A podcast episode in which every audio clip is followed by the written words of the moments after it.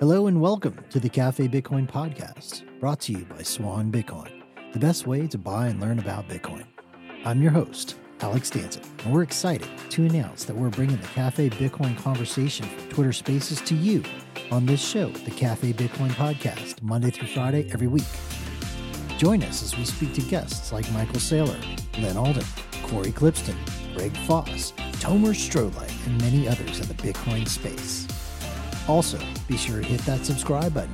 Make sure you get notifications when we launch a new episode.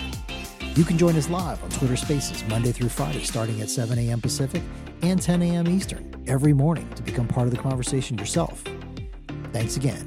We look forward to bringing you the best Bitcoin content daily here on the Cafe Bitcoin Podcast.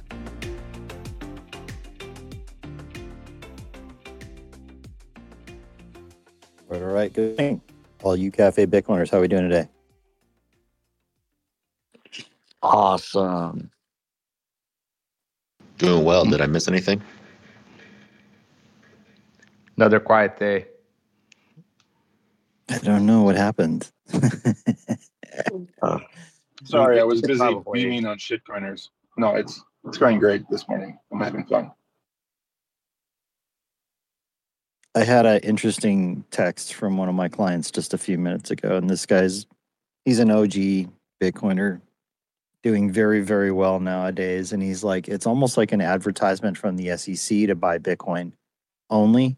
And most people are just too his words, too stupid to get it.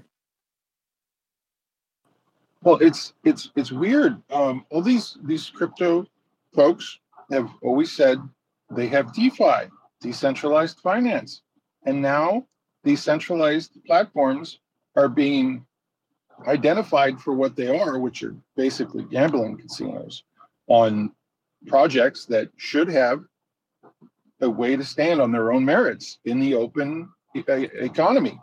And I don't know.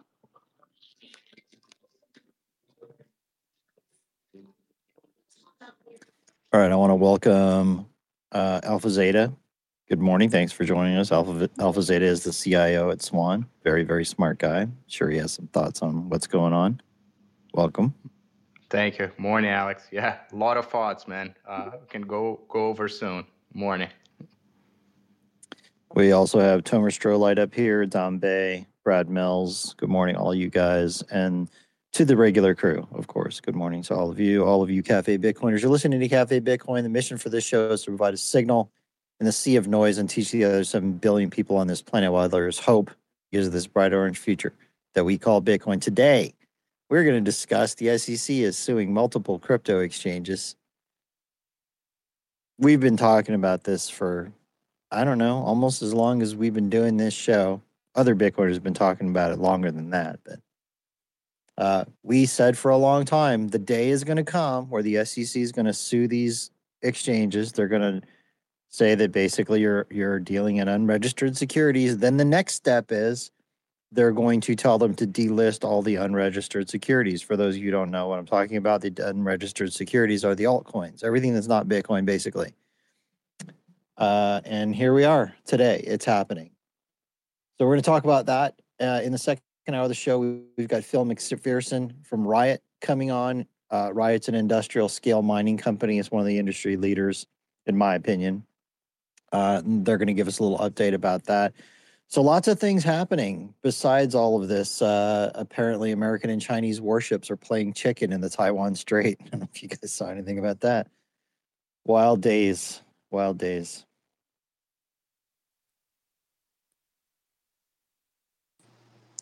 Alex, Yes. you talk, you talk about a sea of noise at the beginning of the show, man. I was just over in that other space, 14,000 people just listening to a stage of noise and nonsense. I just couldn't take it anymore. I had to come over. I had to come over here. Well, What thank you space? What are they talking about us. over there? Uh, it's, you know, they're talking about the Coinbase news. The SEC sued Coinbase. And of course, you got fiat people that don't like Bitcoin or crypto, and they're up there saying things like this is political and blah blah blah, and and then you got the crypto people who are just like going through the Ross Kubler grief cycle, and they're they're in denial right now. So they're saying the SEC is a doing conspiracy theories against crypto and they're trying to shut down all the innovation. It's so bad for innovation and American jobs, everyone. You have to you have to support Ponzi schemes in order to support the American economy. And then Bruce, who's I'm really a, fri- a really good, you know, friends with and I'm a big fan of Bruce. He's Benton. has to, he has to take yeah Bruce Fenton. He has to take the uh, the free markets, cypherpunk, uh, libertarian perspective on everything. So intellectually, you can be consistent. And unfortunately, that drives people that are like free market libertarian maximalists to defend Ponzi scams and pyramid schemes.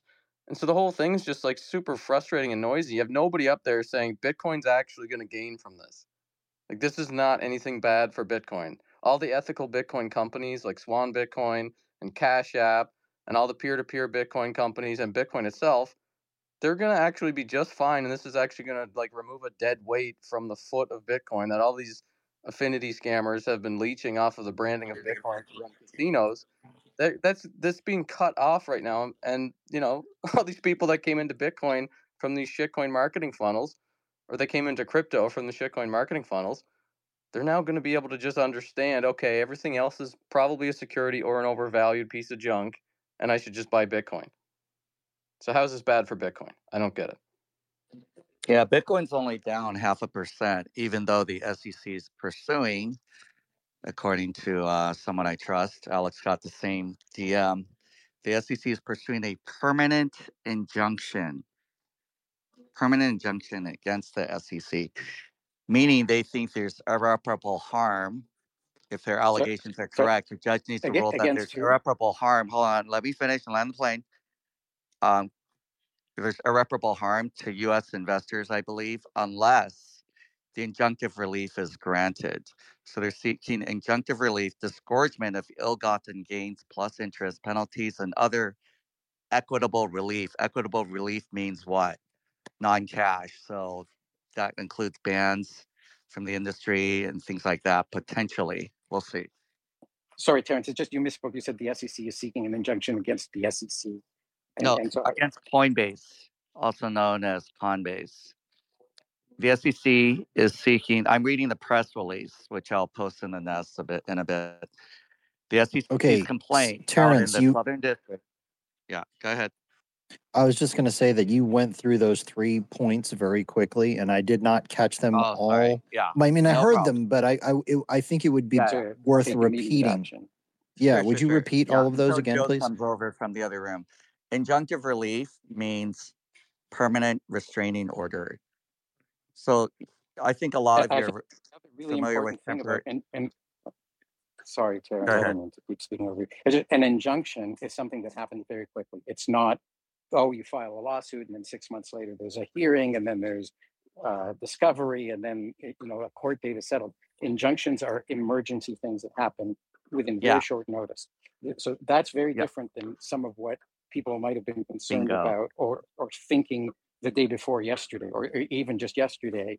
Um, having been involved in my old career in a number of situations where injunctive relief was sought, that usually gets a lot of action quickly. Sometimes you actually do go to court, but usually it gets the party sitting at the table to avoid having to have the injunctive he- the, the hearing for the injunction right away. So Okay, so expect this to happen question for Terrence on this Exactly. then. Yeah, sure.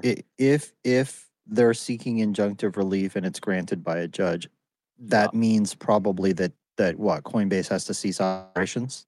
Correct. Immediately. And it sounds like, according to our friend Alex, it's a permanent one. So that's a very high bar. Whereas with Binance, it's temporary, right? Binance, the injunctive, Well, the- the actually, injunctive Terrence, relief.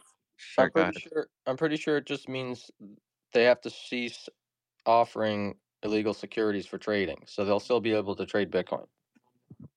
Right, but see, here's the thing, and this Uh, is maybe.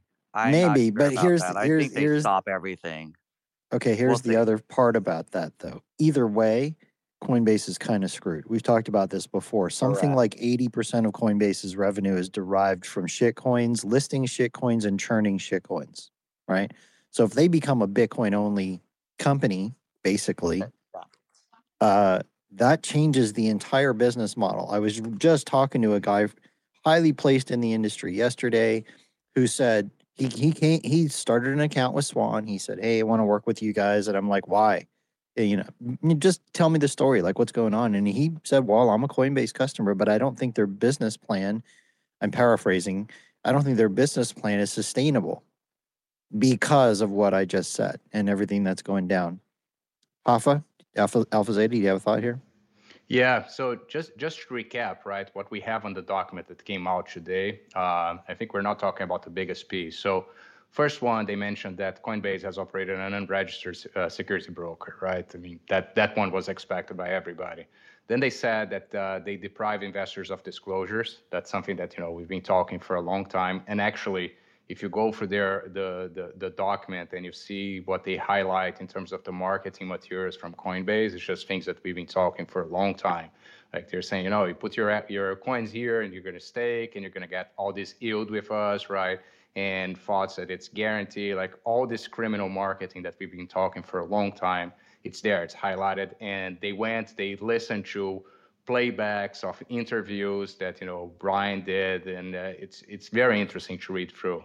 Then the third one, then they mentioned the same assets that we heard yesterday, right? As being, and I don't know if there are more or less, but there are a lot of all of these shitcoins are listed there as securities.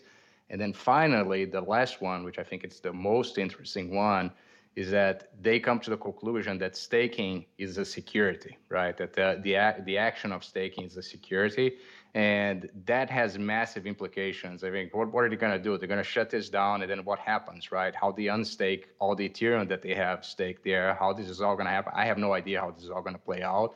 But again, it's risks of uh, uh, of proof of stake that we've been talking for a long time. I think proof of stake is dead. I thought it was dead from the get-go, but I think now it's it's really dead. Like there's nowhere to go from here, right? Uh, and I think that's the most interesting piece of of all of this that we saw today.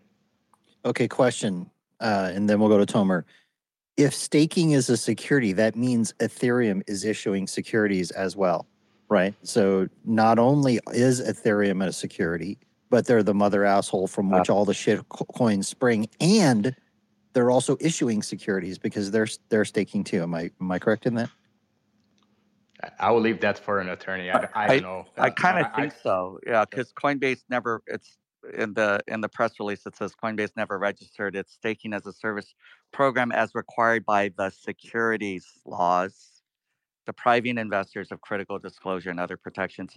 So yeah, if Ethereum works on proof of stake and staking as a service program that Coinbase was offering, They're issuing securities. Yeah. Coinbase, I, I mean, So, if so this is is issuing securities. Um, no, Coinbase was uh, offering securities. They don't issue it, right? So technically, they're distributing or marketing and selling.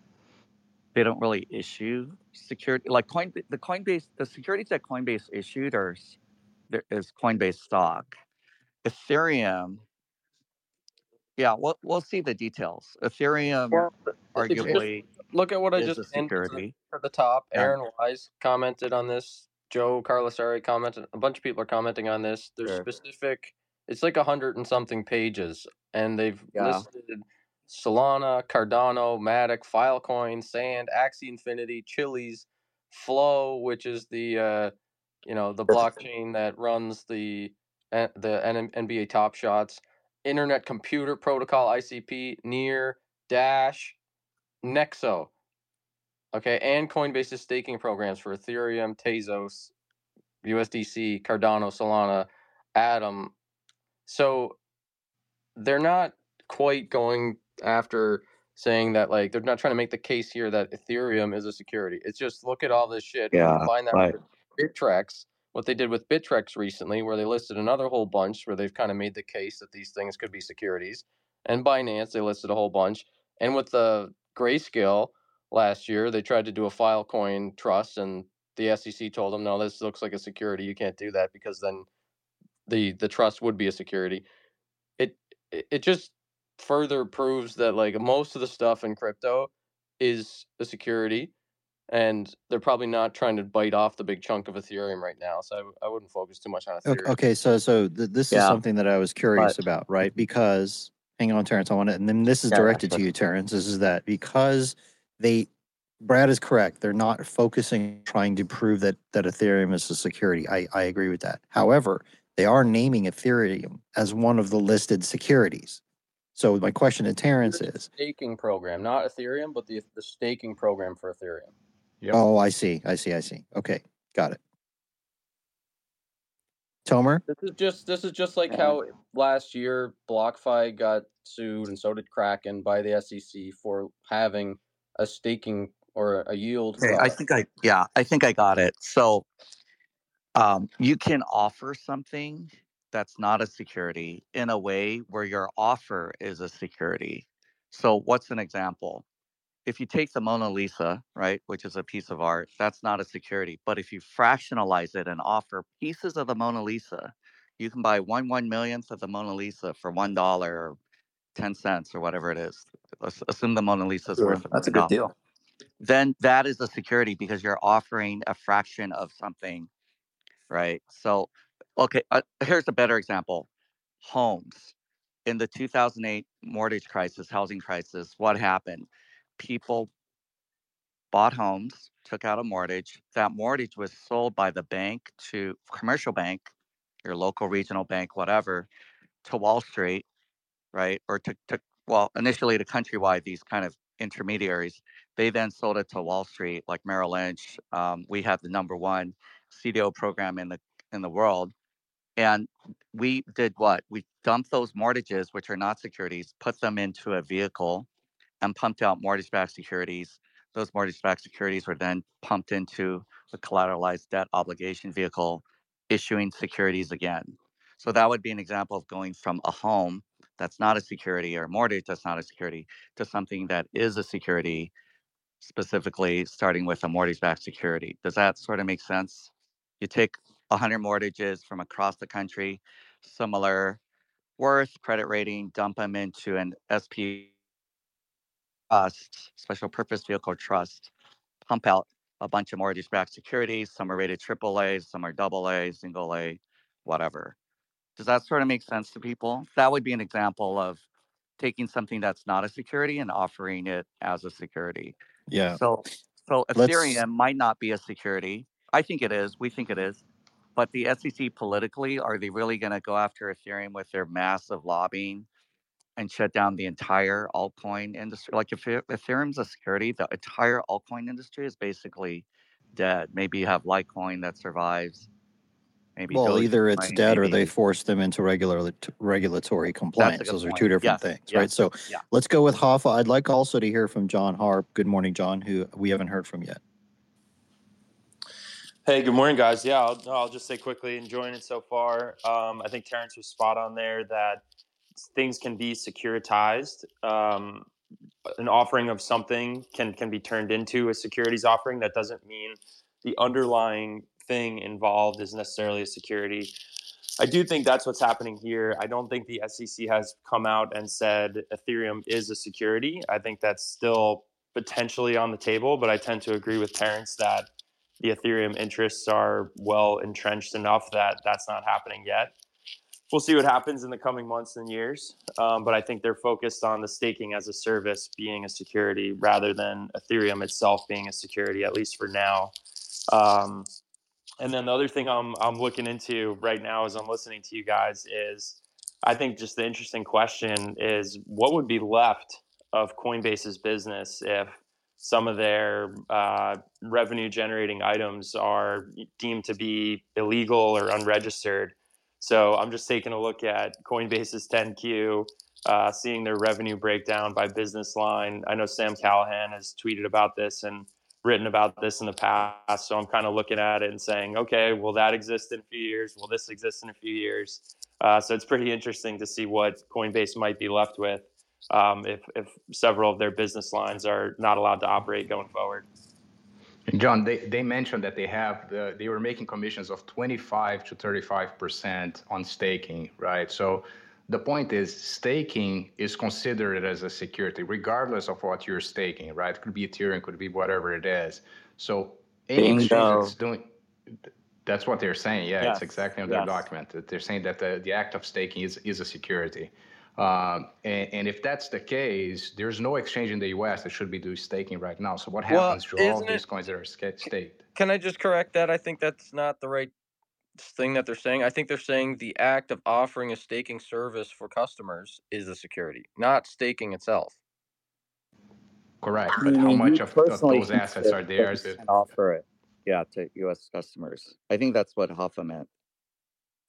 Yeah, I just think that if you're running your own, you know, yield staking shitcoin chain or whatever, Yeah, um, you're- you're and you safe, didn't Brad. pre-mine it, if you First didn't all, pre-mine the Canadian. coin and it, maybe it, you know, it's completely decentralized and it gives you, and you can stake it and earn a yield of, of the native coin, like that probably doesn't meet the needs of security. Like most of them are actually pre-mined and centrally run and not decentralized. How does the Ripple decision play into this? Because we haven't seen that yet. Sorry, Tomer. Why would it? Sorry, what do you mean? Like, I, Well- they're not really related, right? Yeah. Terrence, can mean- I ask you a question? A question Yeah, sure. before. I, I don't know if you know the answer to this, and, and then I have another comment that I wanted to make to Brad. But um, when you said that the SEC was seeking permanent injunctive relief against Coinbase, eh, are there specifics as to what they're seeking injunctive relief against? Is it like Coinbase's entire? There are. I need to get through the document, so I'm Okay. on the West Coast, so late start. But um, Because okay, because it, it wouldn't necessarily mean for- everything that they're doing. It would it's mean not everything. It's not. Right.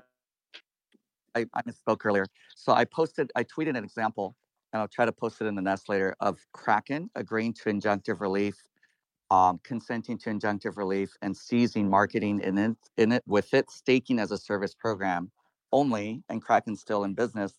They just stopped marketing staking as a service. That So, was so what? What happens to Ethereum if they halt staking as a service? It should go down in value.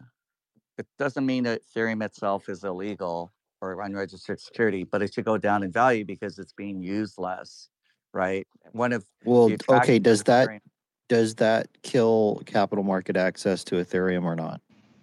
I think it hurts it. It hurts it quite a bit. It's a kneecap. it hurts it significantly. It's not a It, kill shot. Don't, don't forget the reason people stake Ethereum is because it generates yield. So if you can't stake Ethereum and get yield, then you would value it by less.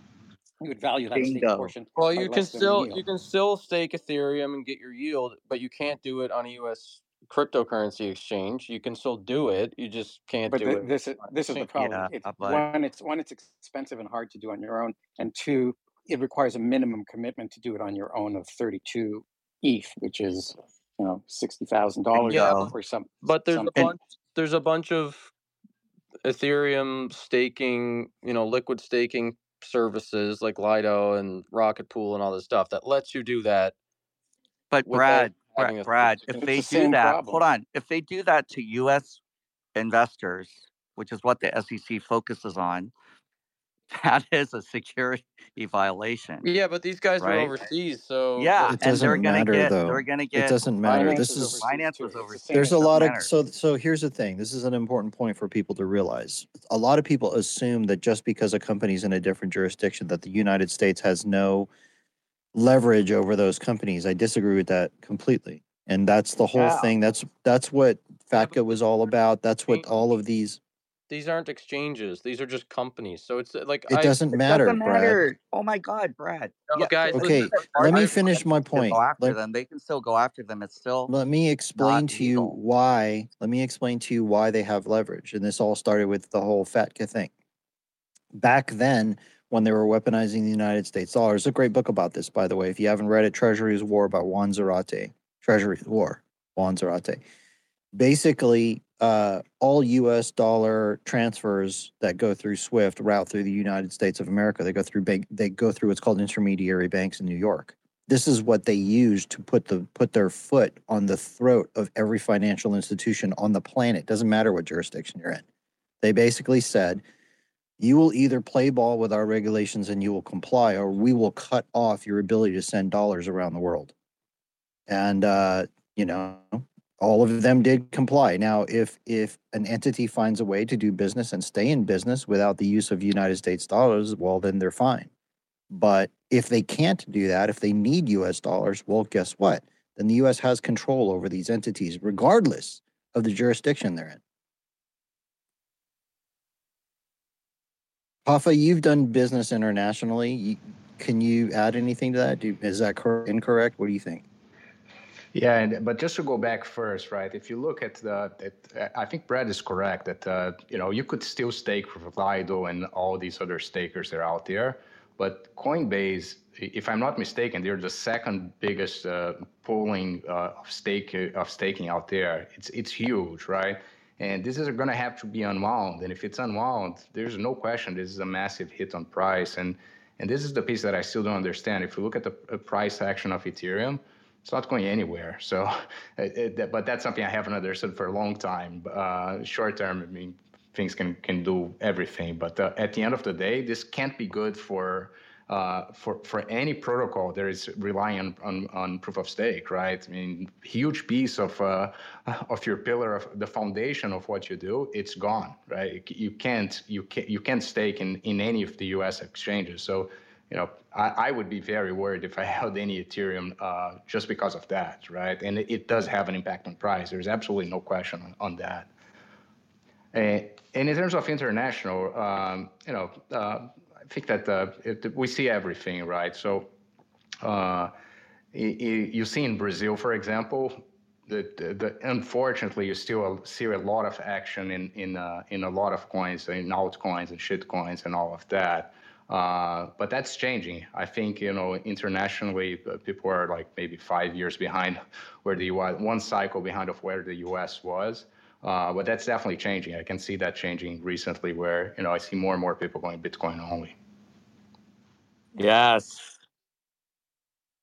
All right, so many hands here. Um, I don't know the order, but let's say good morning to Greg Foss. Morning, Greg. How you doing? You have some thoughts here? Yeah. Hi, guys. Um, Alex, good morning. Um, I just I, I tuned in a little late, and I just want to make sure that the word Howey test has been brought up on this conversation. Am I late? Did it has it, it been brought it, up? It, it hasn't. Not. Thank you. It hasn't. Okay, so Mhm. this is amazing because Terrence sort of described something with the Mona Lisa, which was somewhat interesting. I just encourage everybody to go back and check out what the Howey test is. So H O W E Y. The Howey test is a legal test used in the United States to determine whether a transaction qualifies as an investment contract and thus is considered a security under federal law. Now, you can go back to the history of Howey. It had something to do with an orange grove or a grapefruit grove in uh, Florida way back in the olden days. But there are four purposes, four elements to the Howey test. Number one, an investment of money. Number two, a common enterprise. Think of centralization. Number three, expectation of profit. And number four, to be derived from the efforts of others. So, very simply, guys, that's how all decisions are made in the USA based on defining a security. Precedent called the Howey test. I wanted to throw it out there. Try and securitize the Mona Lisa and tell me that is not a securitized security product, I dare you. You cannot do it. I don't care what country you're in. You may not come under US law, but under the laws of the United States, that will be deemed a security. Very simple. Thanks. Okay. That's So, excellent. Thank you. Bringing it bringing it back to the uh, the actual lawsuit. The the press release here it says the Securities and Exchange Commission today charged Coinbase with operating its crypto asset trading platform as an unregistered national securities exchange, broker, and clearing agency. So that's specifically what they're charging under. Yeah. They're also that part is them. similar to Binance charges. Yeah. They're also charging them for failing to register the offer and sale of its crypto asset staking as a service program. So those are the two main areas. Uh, and it's going to be interesting what the results are in terms of do they have to delist a bunch of these altcoins because they're basically secu- unregistered securities? What exactly happens with this injunctive relief? That's the next question. Uh, and what does it affect? And, and what are the second and third order effects on the prices, for example, in the, in the adoption of these various different alts? Dombay? Yeah, Alex, you know, it's it's going to be an interesting, uh, seems like a, a long road uh, reading through just with a non-legal background through this brief, there's a lot of uh, legal tug tug of war here. Um, I thought it was interesting. Uh, there's a part in the brief where they refer to a Coinbase filing where Coinbase itself in 2021 said, due to the uh, ambiguity of classifications of crypto uh, tokens and assets, um, you know, we're Coinbase openly said we may we can't guarantee that we're not going to violate your uh, rules. We're not going to break the law. Um, and so, right, they they acknowledge that, and uh, the the brief refers a lot.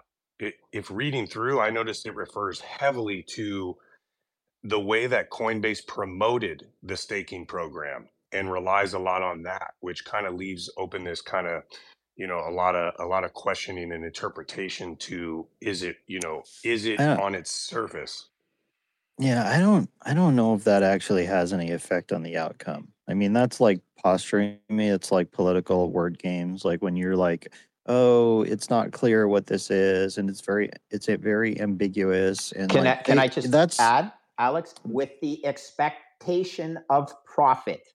Very simply, with the expectation of profit. That's what yield is. Therefore, do but all of those all of those kind of word games about it's ambiguous. I mean, that's what the whole crypto industry uses as kind of like the look over here while I'm doing Uh, this yeah, I was just here going thing. back to the Howey test. It's a magic Again, going back to the Howey test. Go back to the Howey test. That's where it starts. Yeah, and, and no, you know, not not saying whether anything is correct or incorrect. I'm just referring to what the brief refers to. There's a lot of interesting stuff in there. It seems like it's going to be a long road. I will say one thing that I thought was interesting is, you know, we we we hammer on uh, Gensler a lot, but the fact that this comes on the tail end of written letters basically demanding the SEC to take action from elected officials um, not the worst place to be in when there's fallout from this from different people in the crypto community or business community on the crypto side because you know the SEC now sits to just say look we we were we we got letters from elected officials demanding we take action like go talk to them so that's another interesting part on the timing of everything A quick question for Terrence, and then we'll we'll go with Tomer. Terrence, if they're if they're seeking uh, permanent and immediate injunctive relief, does this mean that they feel they have a really solid case, or does this mean that this this is Uh, is this just like a hand wavy thing for them? No, not hand. The SEC doesn't do stuff hand wavy. They any U.S. regulator or federal regulator or federal prosecutor, they tend to win or get a settlement on probably over 90% of their cases. I don't know about like outside of finance, but if we're talking about SEC, CFTC, uh, bank, bank regulators, federal prosecutors, they tend to win 90% of the time, whether it's a settlement or just win in court. So if they go to trial, it's pretty serious. This is pretty serious. So But what they're saying is is they it think there's irreparable harm, right, to U.S. investors if the staking stuff.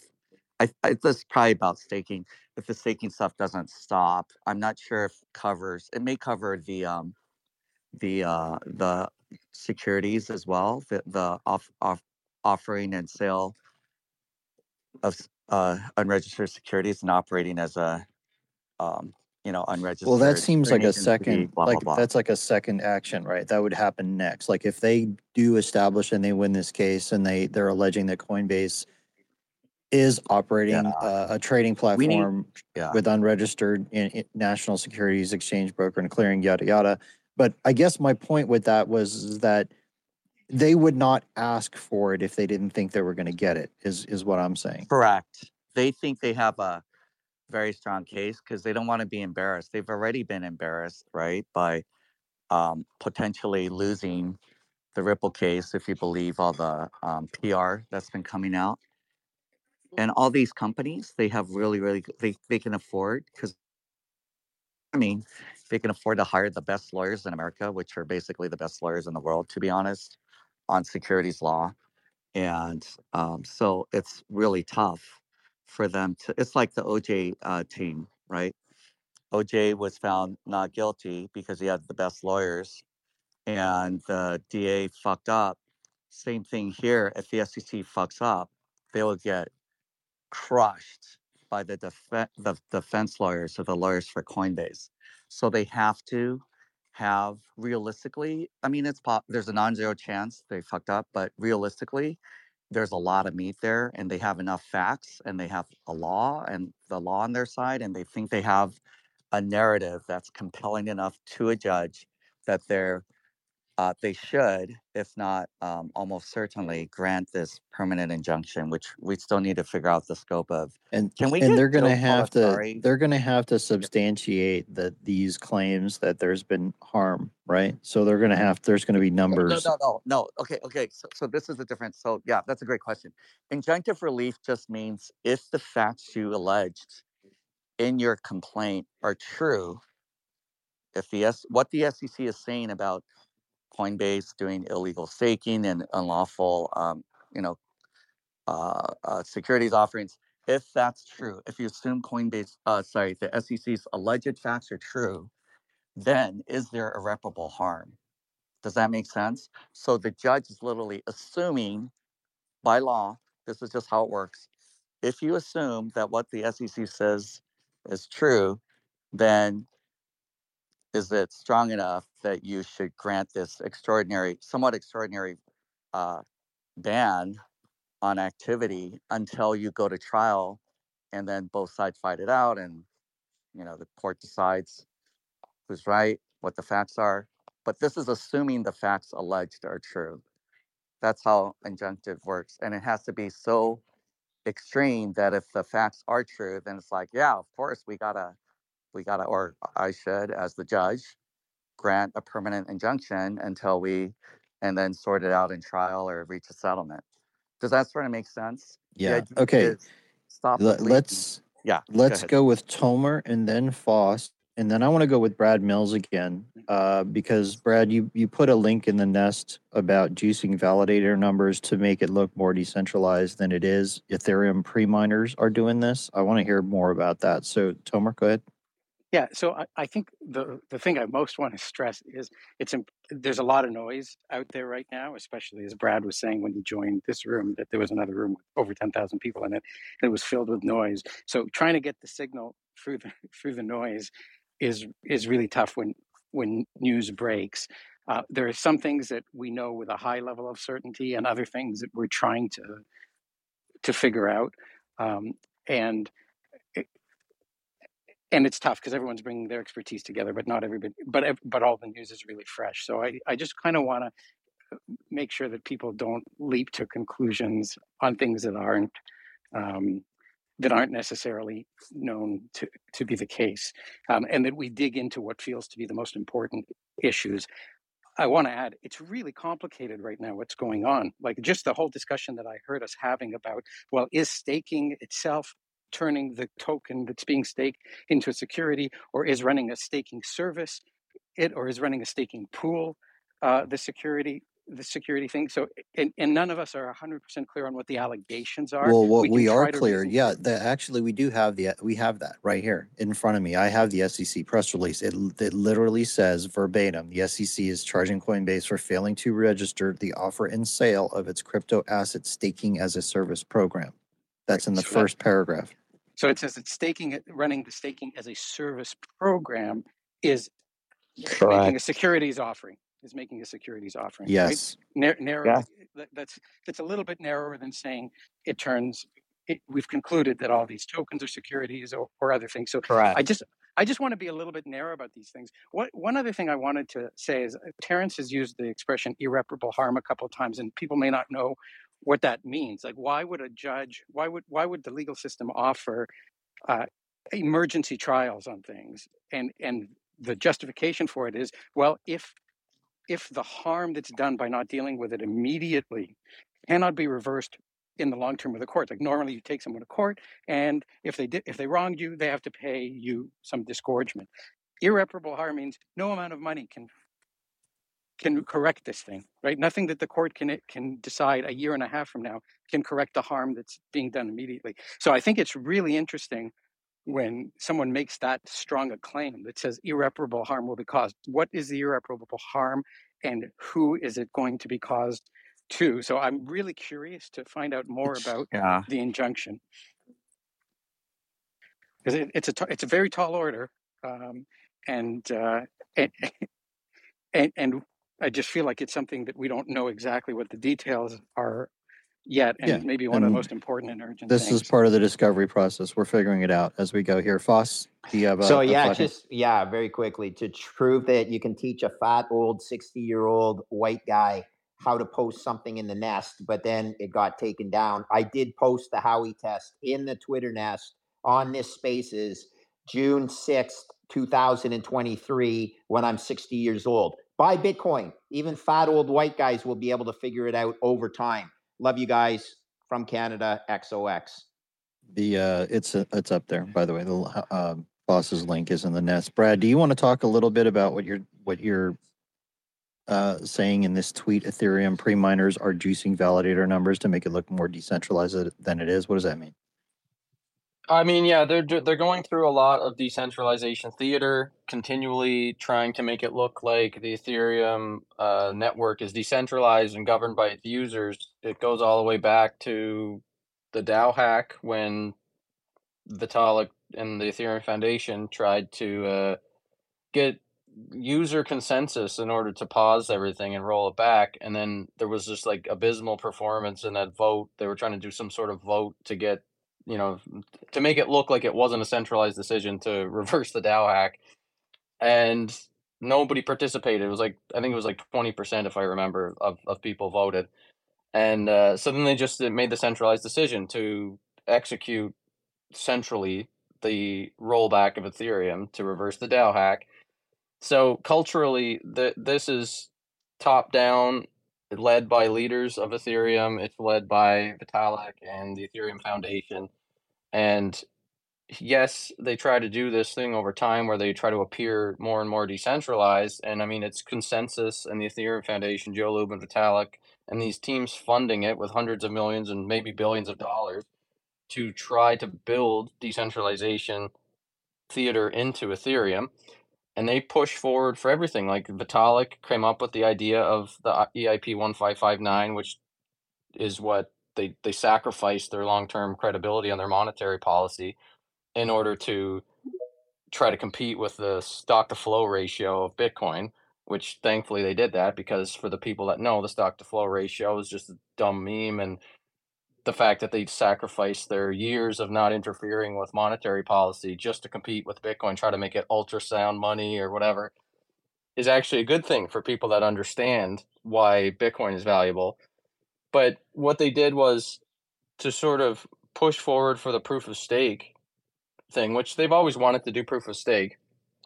They had this beacon chain activation thing, I think it was in 2020. And in 2020, there was there was like a target where they had to reach a certain amount of ETH staked in the beacon chain.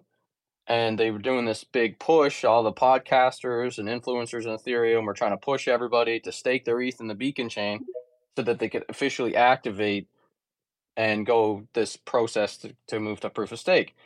Well, only like, you know, a couple of days before the deadline was coming up, only something like 20% of people had put their ETH into the beacon chain and it wasn't going to activate. So would you know it right at the very end, all these ETH whales came in and like put put this their ETH into this the beacon chain and activated it. So again, so what you're what you're saying is that there's a long history of the of proof that the Ethereum is basically centralized. They make centralized oh, decisions. Oh, the It's whales, the whales, the the pre miners, the people that have held a lot of ETH from the pre mine, they kind of always come to the rescue to make it look decentralized, and they did it again just the other day when the um a, a, an Ethereum like address that has pre mine ETH in it tied to the Ethereum Foundation took a bunch of ETH and started splitting it up into 32 ETH chunks and adding it into make it look like the validator numbers are like extremely big. And I saw a report from Galaxy, and this is the reason why I looked into this is because Galaxy wrote this report, and it was like, yeah, Ethereum has 440,000 validators. It's commenting about it and like making it sound like it's decentralized. And I'm like, that's not 440,000 people. That's uh, probably like 10 whales of Ethereum that have created 400,000 validators programmatically and makes it look like there's a ton of people validating on ETH. It's not people. It's like imagine yeah. if every single ASIC miner was like they were counting that as a person mining. Bitcoin. Well, and, and uh, and a lot of that stuff is in cloud services, right? They're using like Amazon Web Services and shit like that, where they could just add a billion of them instantly if they want to. Well, and the and and then the main point of this all is that like they created a system where the rich get richer with no work. They activated that system where the rich get richer with no work, and they're now diluting every other person that is buying Ethereum because they think it's ultrasound money, but they're not technically capable enough to go and stake it. They've created a dividend for themselves and they're diluting every other person holding ETH. So unless you want to actually become this technical person running a node and maybe join the take the risks of joining like a Lido liquid staking program and potentially get rugged on that or whatever, or have 32 ETH to put into this smart contract validator thing on your on your in your house then you're probably going to get diluted. So the fact that they completely changed the way everything works and to benefit themselves, they're still benefiting from the pre-mine and it's dilute diluting all the, the, the like know, the, plebs. The, the, the really crazy part about that is wasn't the pre-mine like they give 70% to insiders already so they're already substantially advantaged and now they're like yeah screw all you guys we're taking it all you know it's like crazy. well i just i just i just think that like yes there's a valid point that some of the people that are looking outside at the bitcoiners that we are kind of like framing this in the wrong way in my opinion i don't think i don't think it should matter whether or not it validation is a security, I think it, you should look at the fundamentals of it and say like this is a bad investment and it's unethical and there's a bunch of people that are these refusing to disclose they created the thing and they're refusing to disclose how much they own and they created a system where they get benefit into perpetuity and dilute everybody else okay. that's where i think we should that focus said, more on, on the criticisms that said, I have a question for John Har and Hafa. I also want to shout out to Stephan Livera in the audience. We're going to throw you an invite if you want to come up here, no obligation, but if you want to. And then good morning to Joe Carlasare. Thanks for joining us. Joe, I'd like to go to you here in a couple of minutes um, after this next question to John and Hafa. And the question is, all that being said, what Brad was talking about and the that CoinGate, Coinbase is being charged with uh, offer and sale of its crypto asset staking as a service program, which they're calling a security. What do you guys think is going to happen? I mean, do you have any thoughts on what happens with Ethereum over the next six months, year, two years? I'll go first and I'll let John go. So it's very hard to say. So let, let's play this through, right? What will happen now is that it's clear that all the activity of staking that it's happening in Coinbase – it's illegal. It's it's classified as a security, right? So that's probably going to be unwound. And re- remember, what happens there is like more like pooled staking. So there are people putting small amounts of Ethereum, right? Not the 32 Ethereums that you need in order to do staking, just small amounts they put there, and then Coinbase just stakes the whole thing together. Uh, they're going to have to unwind this. It's very clear. It's it's on the um, we put it on, on, the thread there. You can see that you know they're they're very clear on saying that staking, the activity of staking, um, and again, what this means for Ethereum, does it mean that Ethereum? I have no idea, but there is going to be some impact on on that uh, on that piece. Well, when that's unwound, where does that go, right? And first of all, I don't even know how the the unstaking is right now. I remember that it wasn't something that you could do immediately; that it took some time. But I, I am not qualified to talk about that now. But that's something that you know we should we should look into.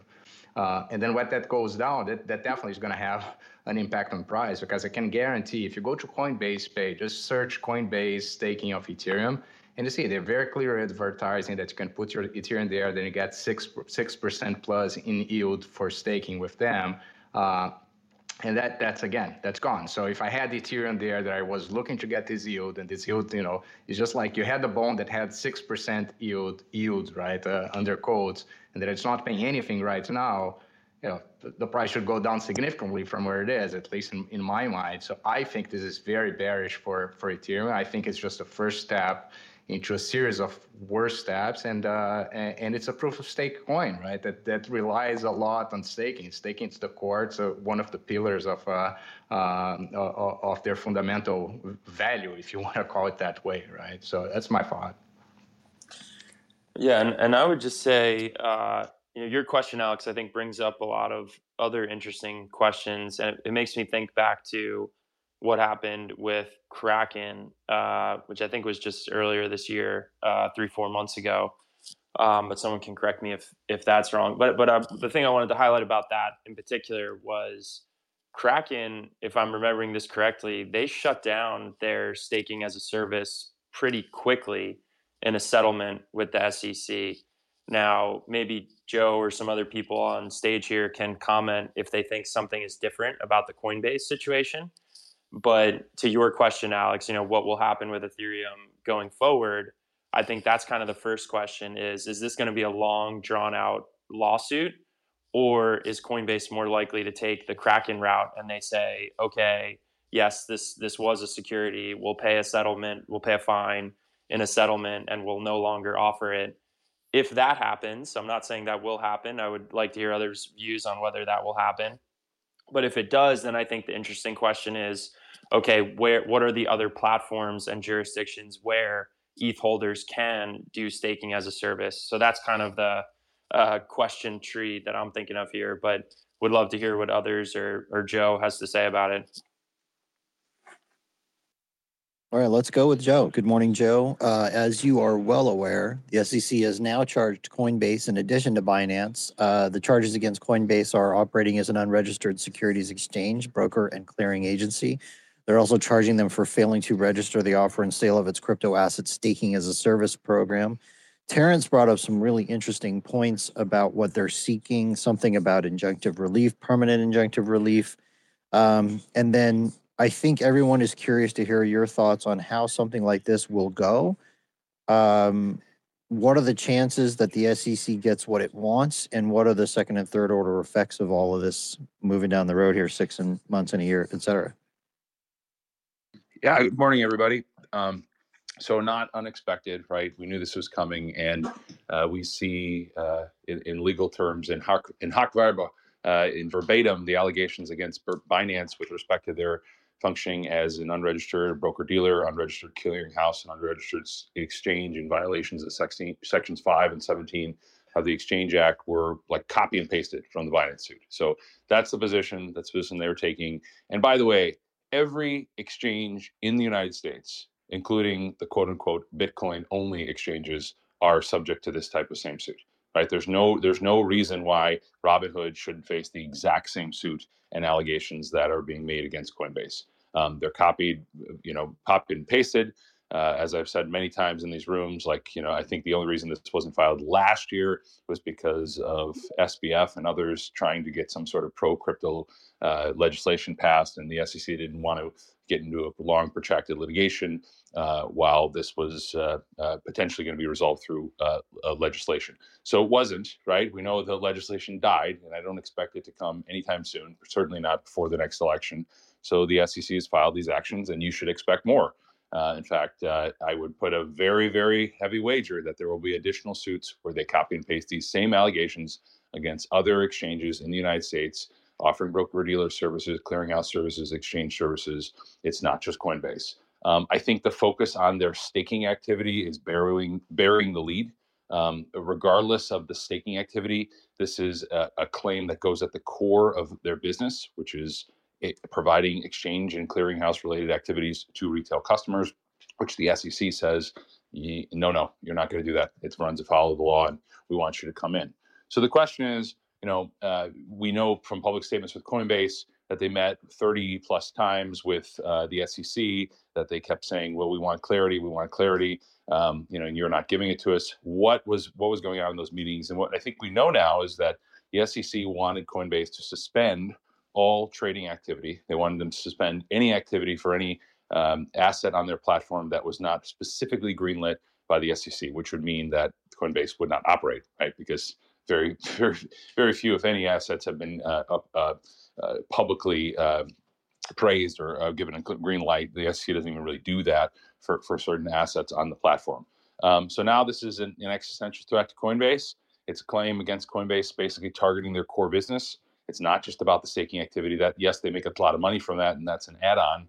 Um, but in addition, you know, the order that's here is uh, the, the request of relief um, is an injunction. It's an order, you know, enjoining them from engaging in broker dealer, clearinghouse, and exchange related activities. Uh, so, you know, if that were to ever get entered, okay, that means Coinbase couldn't operate. Um, and it was, you know, a heavily coordinated move. Came on the heels of this these cease and desist orders and show cause orders that are being issued by I think it's ten plus states, which that'll get heard in the next coming months. So you're going to see probably litigation in many different forums also get filed. Um, so again, we're at the beginning of this, not the end. You're going to see litigation uh, ramp up, I think, over the next several months. I, I, I expect at least uh, a dozen more suits to be filed, probably more. Um, now, what what is the sequence? Okay, the, the first and second order effects. The, the, I think that the sequence here is interesting that they did not seek a TRO against Coinbase or a preliminary injunction like they did against Binance. In the Binance suit, in their complaint, they actually uh, are requesting a preliminary injunction slash TRO to be heard by the court at the earliest possible juncture, freezing Binance's assets, requesting a full accounting, um, really broad relief. Okay, they could have theoretically requested the same in this suit uh, with Coinbase. They did not, meaning that they wanted to play out through a normal, orderly process. Perhaps they don't want to spook the market because it's publicly traded. They want there to be discovery and motion practice on it. So the Coinbase suit is going to be very, very slow moving. If the TRO gets filed in the Binance suit, that will take center stage, right? I think that's going to be uh, going to give a lot of jitters to the market. I mean, imagine if you wake up in a few hours here and uh, you see a headline that they're in federal court in front of a judge uh, asking the judge to uh, give an extraordinary relief of a restraining order on Binance's assets, both domestically and potentially even internationally uh, outside their jurisdiction. Um, so, so I expect that this, you know, this this whole suit against Coinbase, while it's very important for U.S. investors, I think it will play set, second fiddle to the Binance suit, at least in the short run. That will change eventually because I think Binance uh, uh, will. Um, uh, well, I'm let me just stop there. Okay, that was fantastic. I hope all of you are taking notes. Uh, some really great information. I know Hoffa has to bounce for a meeting, so I just want to say thanks for joining us today. Uh, do you want to make any closing comments? And then I'd like to go to Sam Callahan, who uh, is head of research with Swan, and he's probably got some interesting things to say about things that he has looked into regarding this. Hoffa, do you have any closing thoughts? Yeah, not much. Just uh, you know, I'm going to read more, see how these things develop. There's a lot in the air. Um, yeah, let, let's see how these things play out. But thank, thanks, everybody, and uh, have a good day. Later. Bye. See you, Hoffa. Thanks for hanging. Sam Callahan, good morning and welcome. Uh, do you have anything you would like to add on the discussion so far? Anything that you've uh, un- uncovered reading uh, the briefs that you've seen so far on the situation?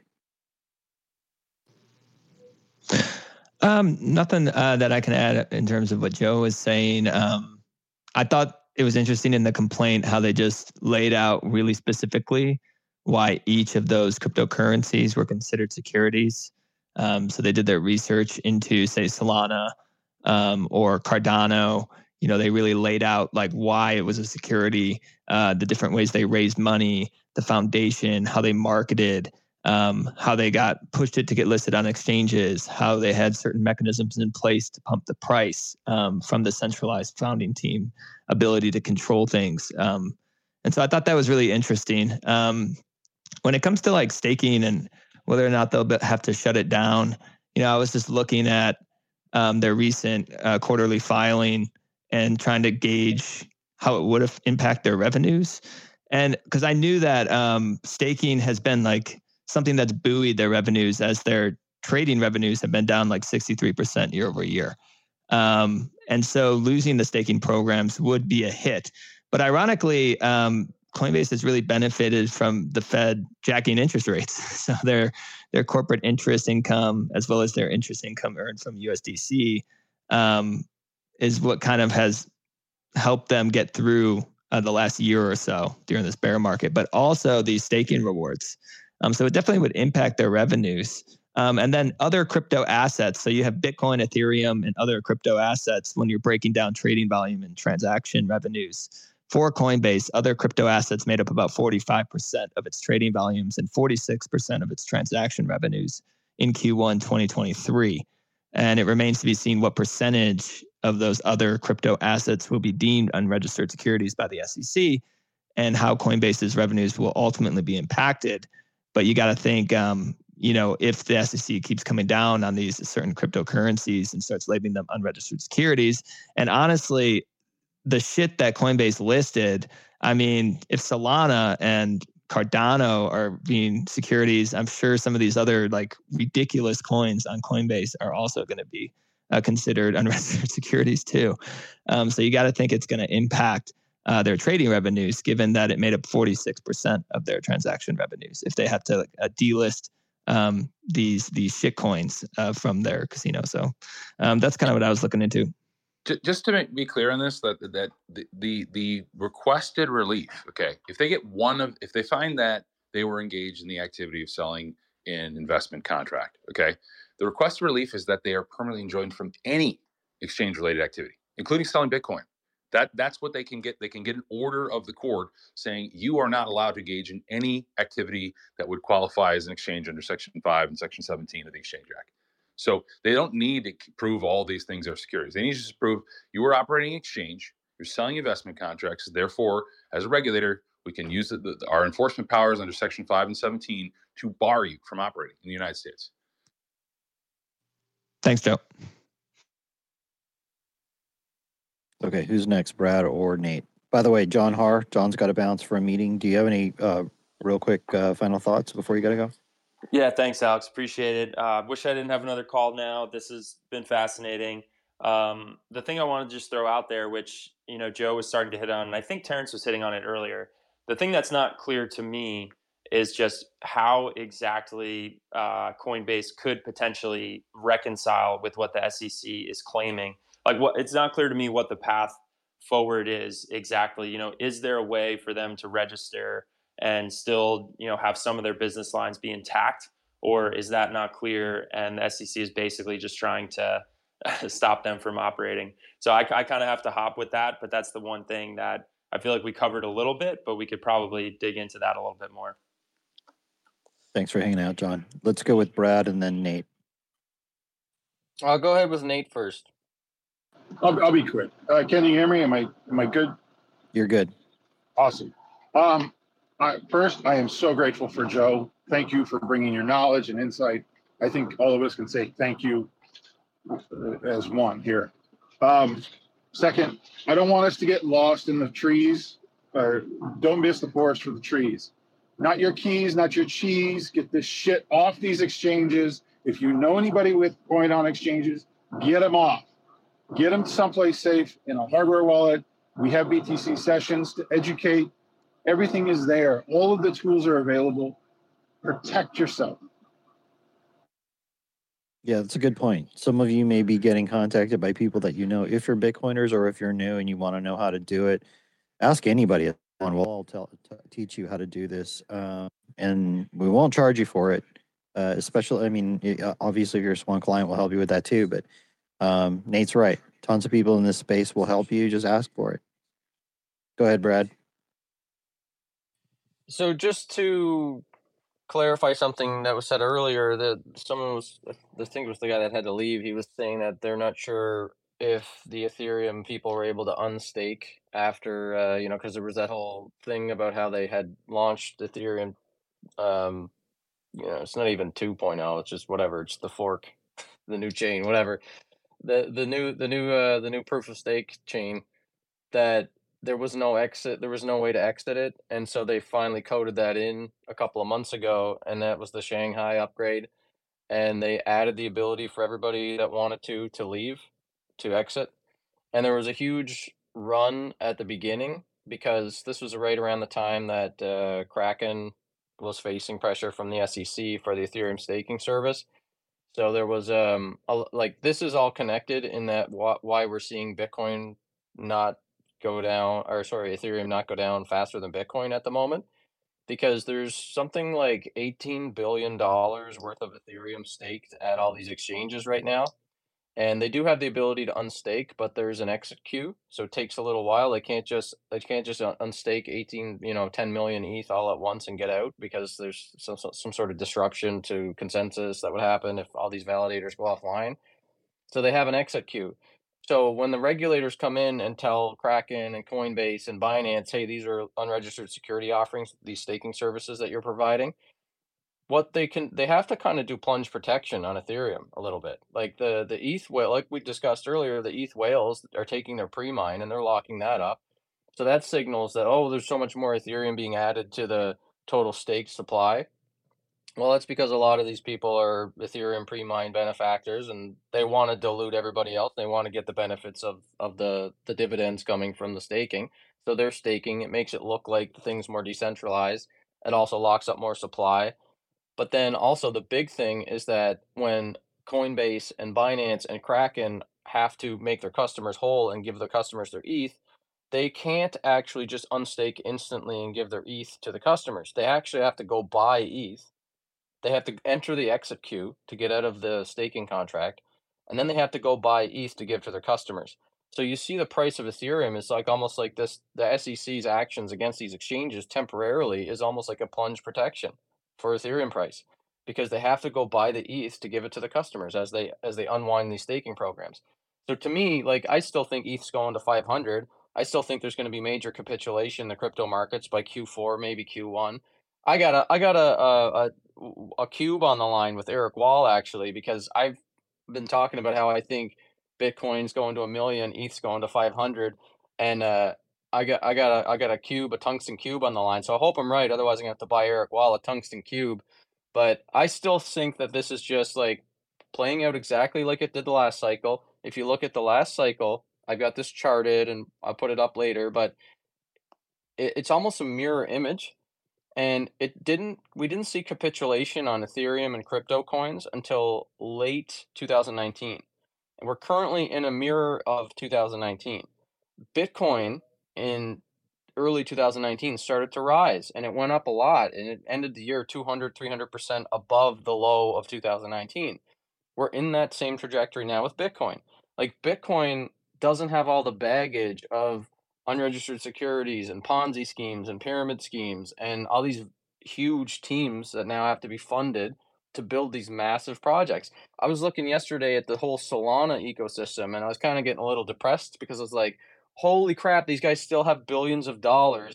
They've made like a Solana mobile phone. They have a Helium network uh, for for cell phones now. They have this giant game development uh, funnel for like AAA games that are all built on the Solana stuff. But these guys are still the same as in 2019. They're still burning tons of money while their coins are not mooning like they were in the bull market. So they're burning through their treasuries. They're facing huge revolt from retail against this stuff as people pay less attention to it, don't care about it, and get distracted by other things that are more real technologies like AI and stuff like that. And they have massive burn rates because their teams are building these really complex things into a bear market. And that's why you see all these people over the last three months saying we're back in a bull market, all these crypto people like doing the Pepe meme coin stuff and launching NFTs on Bitcoin and all this stuff. It's like you guys are doing bull market activity in a bear market. So you're just accelerating burning your money. And that's the same as the uh, Coinbase going after the SEC, trying to like lobby people to get behind it and saying this is an attack on crypto.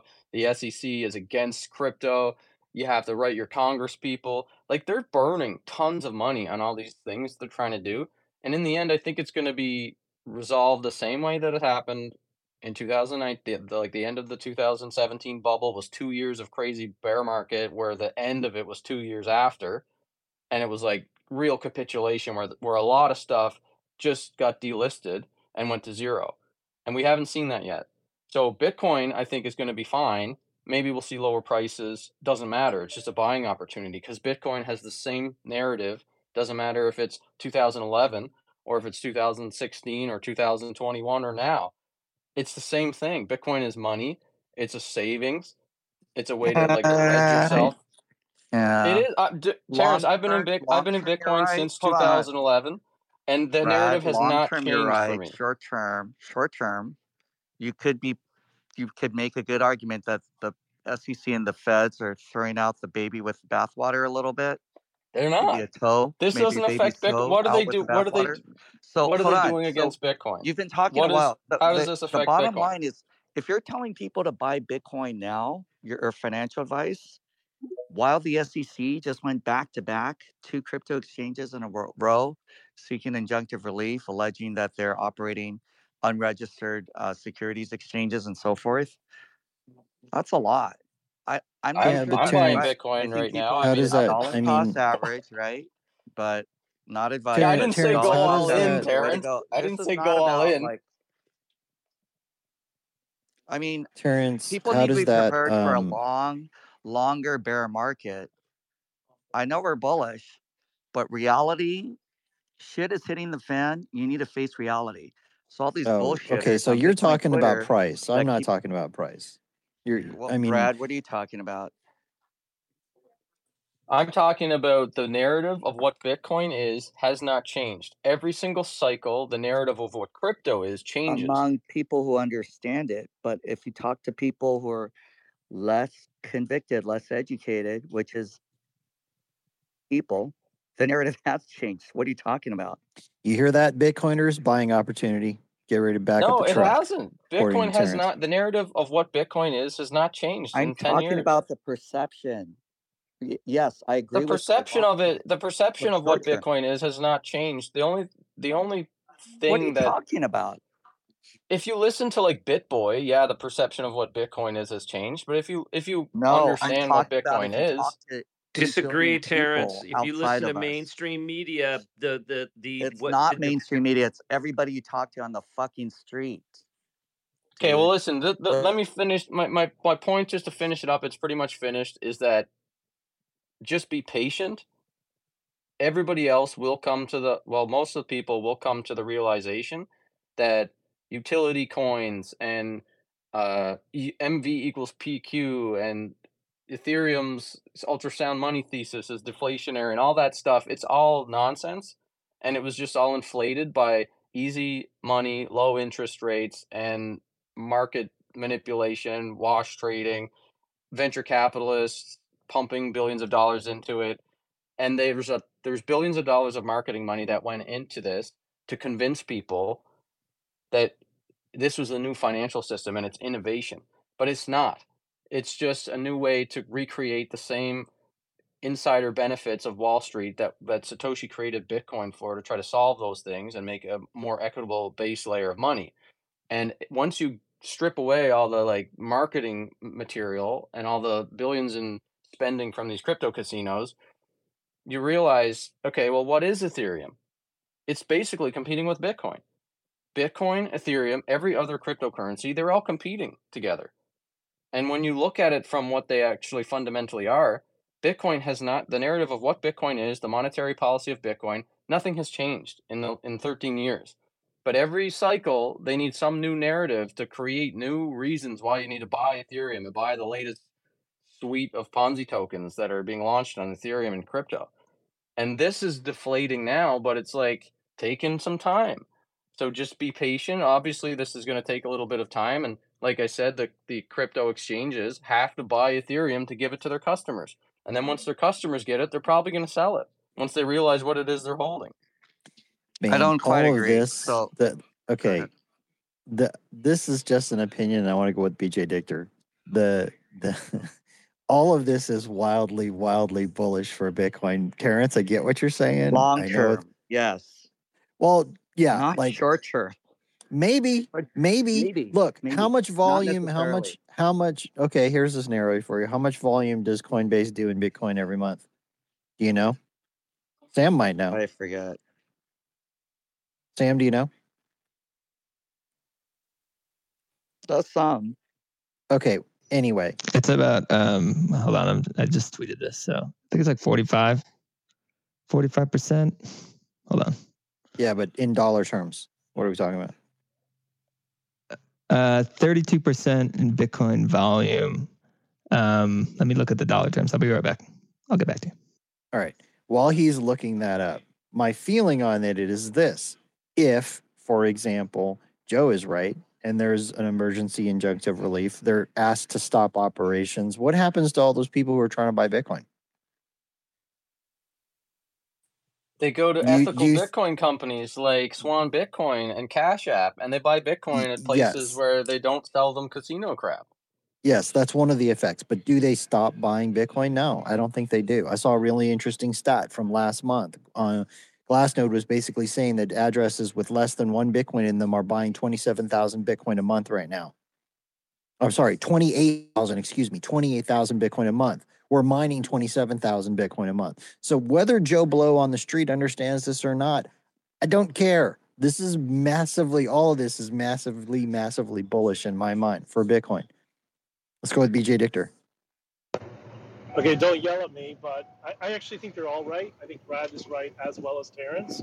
I think what Terrence is is refer- referencing is a certain demographic. You know, like uh, I don't know, my cousin, my brother, people I've been trying to orange pill for Eight three, billion four people. years, and then all of a sudden, you know, they're always looking for an excuse. I almost got them over the edge to to come into Bitcoin, and then oh, that's the stuff that the government, the U.S. government's going after, and they don't understand they don't understand the complexity. We understand because we're so into the markets. I think Terrence is right about that.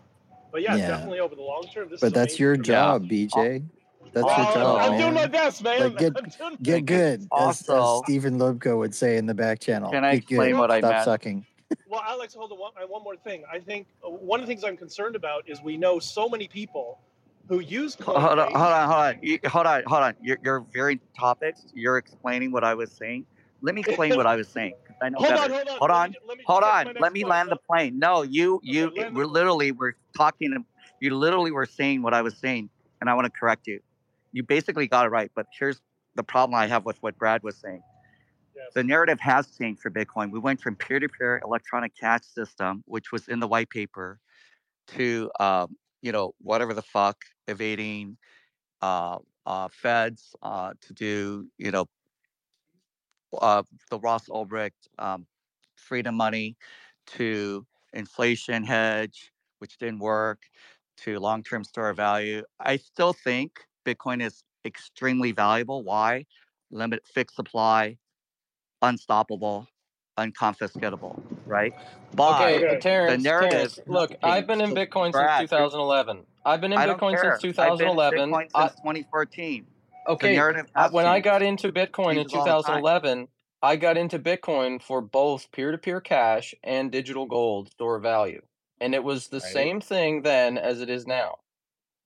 It's The still peer-to-peer peer-to-peer cash cash. isn't really working at It scale. is. That's what the that's what What we've are been doing with the Lightning about? Network for the last three, four years. Like and the number of I'm investing, transactions and dude. the dollar I'm value and the investing. In- I'm investing on, in the, companies the number globally that are transactions the doing dollar value and the Bitcoin Lightning Okay, peer-to-peer stop. cash. Stop. Uh, let's let Terrence finish his point. Terrence, uh, please explain why this matters. Like, even if the narrative is changed, why does this matter? And then we're going to shift gears. Because Brad said the narrative didn't change and he's wrong. Okay, Because regardless of whether he's wrong or not, on, let's let's on, let pretend for a second that you are correct. Yeah. Let's say for a second you're right. Sure. Explain what you mean and why it matters, and then we're going to move on. Okay. So what I mean is Bitcoin as peer-to-peer electronic cash has not worked at scale yet. It works for people at the margin, right, who are oppressed or trying to escape, you know, government uh, censorship and confiscation. That's a small percentage. Lightning is tiny. The number of transactions and the dollar value, it's fucking tiny. It's a joke. It's a fraction of what JP Morgan Chase itself does. Okay. Terrence, look, we're That's number talking one. about we're talking about the narrative of what Bitcoin is. It hasn't changed. We've just you just got to be patient. It, It- takes it- time to build the technology to so deploy Bitcoin eventually- as peer-to-peer yeah, I- cash. I- I It live in is reality, being right? used So- as peer-to-peer cash. It has never is just stopped like being saying used as VR peer-to-peer cash. This is just like saying VR is going to change everything back in 1982, right? It No, you're you're you're you're And accepting Hey, terms Brad, that Brad, Brad. crypto gaslight people. Let, Eventually, Brad, let him finish. right now Brad, it doesn't work. Well, I disagree with his premise. scale. That's my point. Okay, that's fine. It doesn't work at scale. What the fuck does- are you? that's not no what one's we're talking about. scale. What the fuck are We're you We're not talking talking about? ab- Live in reality, bro. Okay, here's the problem. You guys are completely talking past each other, and I'm trying to get you guys to a, a stopping point because it's 918. All right. We must shift gears. So you're both done. So thanks for being here. Both of you appreciate you guys. Uh, we're going to be talking here. I want to welcome also uh, Philip Mc- McPherson from Riot. Thanks for joining us, man. Um, trust me, brother, the show's not always like this. It's only when Brad and Terrence apparently get in the same room at the same time. It's my first time listening. It's interesting. Fucking Yeah. Canadians. I'm kidding. Alex, can I uh, update you on what you were asking for? Sorry, Yeah. Terrence. Yeah, go ahead, Just real Sam. Well, real quick. So they did. Uh, Coinbase did about 46 billion in trading volume and brought in about 119 million dollars in trading revenue from Bitcoin. The problem with trading volume is you don't know the percentage that were buys or sells. So you gotta take that uh, data with a grain of salt. Okay, that's fair. Fair point. Um, right. So the beginning of the show, first hour of the show, Philip, just so to get you a little uh, caught up on on the discussion here. First hour, we were basically talking about how the SEC has charged both Coinbase and Binance. These are very interesting uh, sort of developments. yeah, definitely interesting times that we're in. Um, and that's kind of led us to where we are uh, in the discussion now. We were kind of just talking about what happens with Bitcoin, what happens with Ethereum, et cetera. Uh, for those of you who don't know, Phil um, is with Riot. He's uh, VP of Capital Markets, and uh, he's. I, I ran into Phil at Bitcoin 2023 in Miami, and we had a quick exchange. I was like, "Hey, you know, we haven't had any updates from Riot in a long time. Do you want to come talk to us about that stuff?" So, invited him, and here he is. So, thanks for joining us. Do appreciate it, man. Yeah. Thanks for Uh, having me, Alex. Do you want to tell us a little for those of you for, Sure. for those people here who don't know anything about you or Riot, maybe a little bit of background on you with Riot and then what's Riot all about and um you, Sure. know, you can talk about how it all started and where you are today, et cetera. Yeah, and um, you know, enjoy the banter. Um, it's always interesting to hear, you know, uh, conflicting opinions. And Bitcoin is, you know, people are quite controversial. I kind of joke, you know, I work with a bunch of Bitcoin maximalists at Riot. I'm the Bitcoin capitalist. I spent most of my career as a as a sell side analyst covering energy companies and brought my energy expertise to Riot to kind of shape our energy policy and our mining uh, kind of plans and and what it's resulted in is us being one of the lowest cost producers because of our energy strategy. And um, for people that aren't familiar with riot we run one of the largest bitcoin mining facilities in the world located in rockdale texas uh, we're currently have an installed capacity of about 10 and a half exahash which would be you know depending on the day uh, you know around two and a half three percent of the global network and uh, the So reason we're in tiny- texas so it's a tiny, It's- tiny mining company. it's it's you know it's, we're one of the bigger ones but you know relative to the global stage that's the beauty of bitcoin is that not really one company can control uh the entire market right Yeah, that's great. Um, okay, so a couple of things. One thing that you said is that lowest cost producer. How do you come to that? Uh, what do you mean when you say lowest cost producer? so uh, last year our all-in cost from a um, electricity standpoint was around $11000 per bitcoin and so when you look at the industry, um, you know, there's people that are in the high 20s. There's $20,000 per Bitcoin. Um, we're one of the top two or three, kind of in that $11,000 range. Our first quarter uh, production, we were actually sub uh, 10,000. So it's all about man- managing your energy costs. And the beauty of the Texas grid is that we're able to enter into long-term contracts for our power at fixed prices um, which is you know about 75 80% of your costs to mine bitcoin as power and then depending on what the grid is doing on any given day whether it's sunny out or whether the wind is blowing because a lot of people aren't aware that texas is one of the largest renewable grids um, in the united states we're able to uh, manage our power costs by either uh, you know running at full tilt 100% utilization on days when uh, power prices are are below the price of Bitcoin equivalent. And then on days when the power spikes due to intermittency of, of renewables, we're able to idle our machines and sell power back into the grid to support the grid. And at the same time, you know, be what I call profit maximalists. You know, we, we're trying to make money. We're a public company. Got it. All right. So 11,000 per Bitcoin, all in cost of 11,000 per Bitcoin, of which 75 to 80% if I'm understanding you correctly, is is the cost of energy. Yep. Um, can you disclose like how much you're buying energy for? Or you got are you guys allowed to talk about that? We just we we we do look back. The the power companies are very um, strict with their NDAs as far as when you enter into these contracts. So we we, we do publicly disclose as much as possible. Um, we have about 345 megawatts of contracted power. Uh, some of which is 10 year contracts, some of which is five year contracts. What we try to do is give the market a look back on what the power cost average. So last year, um, you know, we were including power sales, which we sold about $30 million worth of power. Our uh, power cost was about three cents a kilowatt hour. That's pretty good, I guess. it's it's it's really good, um, especially last year. You know, you know, on the on the crust of um, you know Russia invading Ukraine, we had this you know huge kind of uh, you know natural gas run where I think you know in my opinion some of the gas prices were a little bit manipulated. But when you think about the price of natural gas, if you look at it, you know right now it's about two bucks an MCF. Um, last year it hit eight or nine dollars per MCF, and when you try to when you when you reverse engineer that into the cost of electricity. The rule of thumb is that every dollar per MCF equals about one penny per kilowatt hour, plus or minus, you know, depending on who who's the uh, the electrical supplier. So, last year, you know, the, the guys that were running natural gas in Texas, their cost for power to supply to the grid was, you know, around eight or nine cents. Um, at, you know, industrial scale solar or industrial scale wind, um, your cost is usually around two to three cents. And so last year, the the renewable guys were crushing it because they were able to bid into the grid at these super low prices. And then the way that the electrical grid works is you it's it's kind of like a level two with, with stocks or with any other security.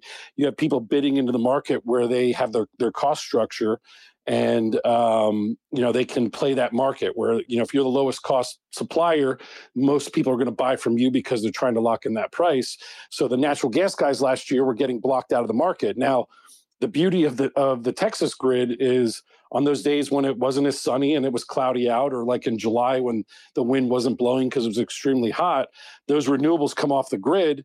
And then at the same time you have tremendous amount of demand um, you know, because it's hot out, right?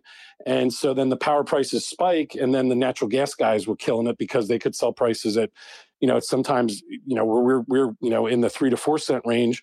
Um, from a hedge perspective, you know, power prices might have gone to a dollar per kilowatt hours. It was absolutely nuts. And I jokingly, when you reverse engineer prices of energy into Bitcoin, which we do a lot, um, you know, $30,000 Bitcoin equals about 14, 15 cents a kilowatt hour. We had days where, you know, power prices spiked so high that we joke that we were the first Bitcoin company to sell Bitcoin for a million dollars because that's what the power was worth when you reverse engineer it. So it's wow. a pretty it's a pretty wild west market um, in the energy energy trading world because so a lot of is it is it fair to say that that you guys are basically like peaker plants, but you make money when there's no demand to. that's power. a great. Uh, that's a great way to like in the perfect world. There would be a Bitcoin mine at every peaker plant in the world because they could mine Bitcoin and use that electricity at a time when nobody needs it. And then at the time when that peaker plant needs to be turned on, which, you know, typically they need to be able to respond within 60 seconds, you could ramp down your Bitcoin mining, and then and then that power could go to the grid. And uh, mm-hmm. I think mm. ultimately you're going to see more and more of that as people understand that Bitcoin mining is really like a battery. I mean, it's it's it's a way to you know, um, you know, use use power at times when nobody's using it, and then shut it off and and distribute that power, um, you know, when people need it. Man, I love it. That's exactly how I think about it too. So uh, to me, Bitcoin's a gigantic battery. Totally agree with that. By the way, Warren Munger, uh, Warren Buffett, Warren Munger, Warren Buffett. If you're listening to this, uh, hey, there you go. Well, By the it's way, interesting. It's interesting you bring that up because Munger's, you know, one of Munger's biggest quotes that you read is, you know, show me a person's motivation and I'll show you their actions. And Munger and and Berkshire Hathaway right now are trying to build ten billion dollars worth of peaker plants in Texas. So yeah. who are they? Who who are they attacking? Bitcoin, 100%. right? And and so now that you know why they're attacking us, it actually you know it, it's actually uh, a rewarding feeling, right? Because they're not just saying it's rat poison for you know for no unknown reason. Well, it, it's like, because Yeah, we're if, we're if they were super if they were super smart, just like you said, they would just they would just drop a, a data center on the on the peaker, peaker plant property and do both. Why wouldn't you Yeah. do uh, anyway? yeah, it's Um, crazy. Just a quick comment to the audience. When we're done with this, we're going to wrap the show at the normal time here in about 30 minutes. But when we're finished, we're not closing the space. This thing is going to run probably all day, just like it did yesterday. We're going to have continuous discussion of this situation that's ongoing uh, with the SEC suits against Binance and Coinbase. As we discover more information, we'll be reporting that to you live as we go. Also, uh, we didn't do announcements, but later today at 1 p.m. we did a live uh, uh, show on Swan. It'll be dropping on the Swan YouTube channel at 1 p.m. where um, we did a live show with a whole bunch of great guests and uh, discussing everything having to do with Binance yesterday. So if you want to catch that, that's dropping at 1 p.m. It had Lyn Alden, Preston Pysh, Stephen Lubka, Joe Carlasare, uh, and others. Oh, it's out. Jacob's telling me it's already out. So if you guys want to go check that out, you can. Is that is that time that you're talking about, Alex? Sorry, what? just just to clear that up. So um, yesterday at uh, about 1 p.m. we had Lyn Alden, Preston Pysh, uh, Hoffa was there, Joe Carlos Carlasare, like a lot of great people, and they were kind of breaking down what happened in the Binance uh, SEC filing stuff last or yesterday. So um, yeah, it was a great time, and um, if you guys have time to go over to YouTube, check that out. But now with the Coinbase, uh, it's kind of funny. It feels like a little bit of old news, but um, but yeah, still still a not, great. uh, not really. Still pertinent. Still pertinent. Uh, okay, Phil, back to you. Yeah. Uh, this question is a little maybe off topic of ride a little bit, but I did want to. You're in the industry and you have insight into this. I wanted to kind of get your thoughts on it. I saw these. Um, I don't know if you want to call them rumors or whatever, but I've I've seen people talking about how Russia is buying a huge number of ASIC miners. Uh, is do you know anything about this? Is this true? Do you think this is a thing? Does it even matter? So, I mean, I, I think I read all the same, you know, blogs and posts that, that most people in this industry read. And I mean, trying to, to understand whether data that comes out of whether it's Russia, Iran, China.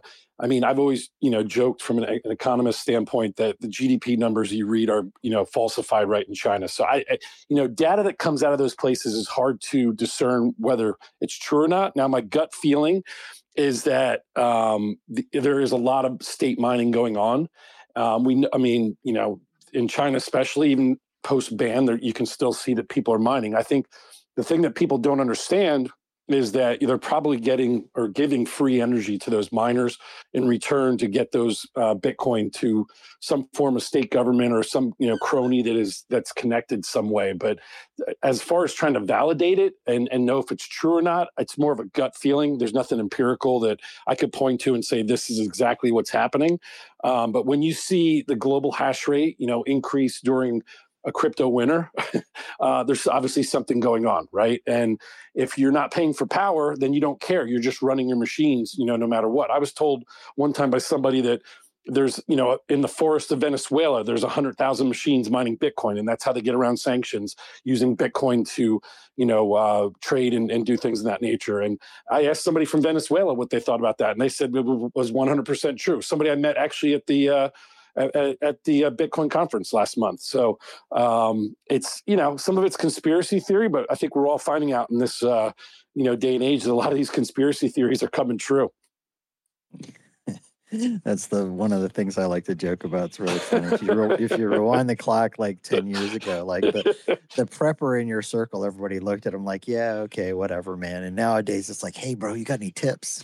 yeah what's what's next right uh yeah i mean that's one of the fun things about bitcoin i mean i was in the energy sector for 20 years and um it's it's kind of funny like you know we were attacked by environmentalists like you know we were the poster child for being attacked by environmentalists and how bad we were for everything and then you know i moved over to bitcoin i'm thinking oh this is going to be great and sure enough here they come they're coming after us you know this way so it, you can't run you can't hide right yeah, funny stuff.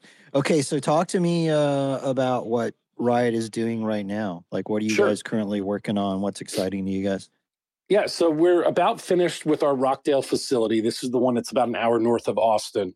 Um, it's uh, you know t- we'll be at 12 and a half exahash um, by the th- late third quarter, early fourth quarter. And then we broke ground about nine, eh, eight, nine months ago on our second facility, which will be in Corsicana, Texas, which is an hour south of Dallas. Um, that facility sits next to a thousand uh, megawatt, um, you know, um, uh, switch, you know, switch yard, whatever you want to call it. So it will be the one that we're at now is 700 megawatts. This one will be even bigger, you know, kind of sticking with the Texas theme that everything's bigger in Texas. And that built that site will uh, start receiving machines probably end of this year, early first quarter next year, and uh, we'll build ten buildings there. So it'll be a you know 100 megawatts per building, a thousand megawatts. With using the latest and greatest, you know, machines, whether it's a you know XP or what have you, um, it's going to have total capacity of about 40 to say 50 exahash when it's fully completed. And so we've committed to the first four buildings uh, to be built, you know, uh, in the kind of the next, you know, six to 12 months.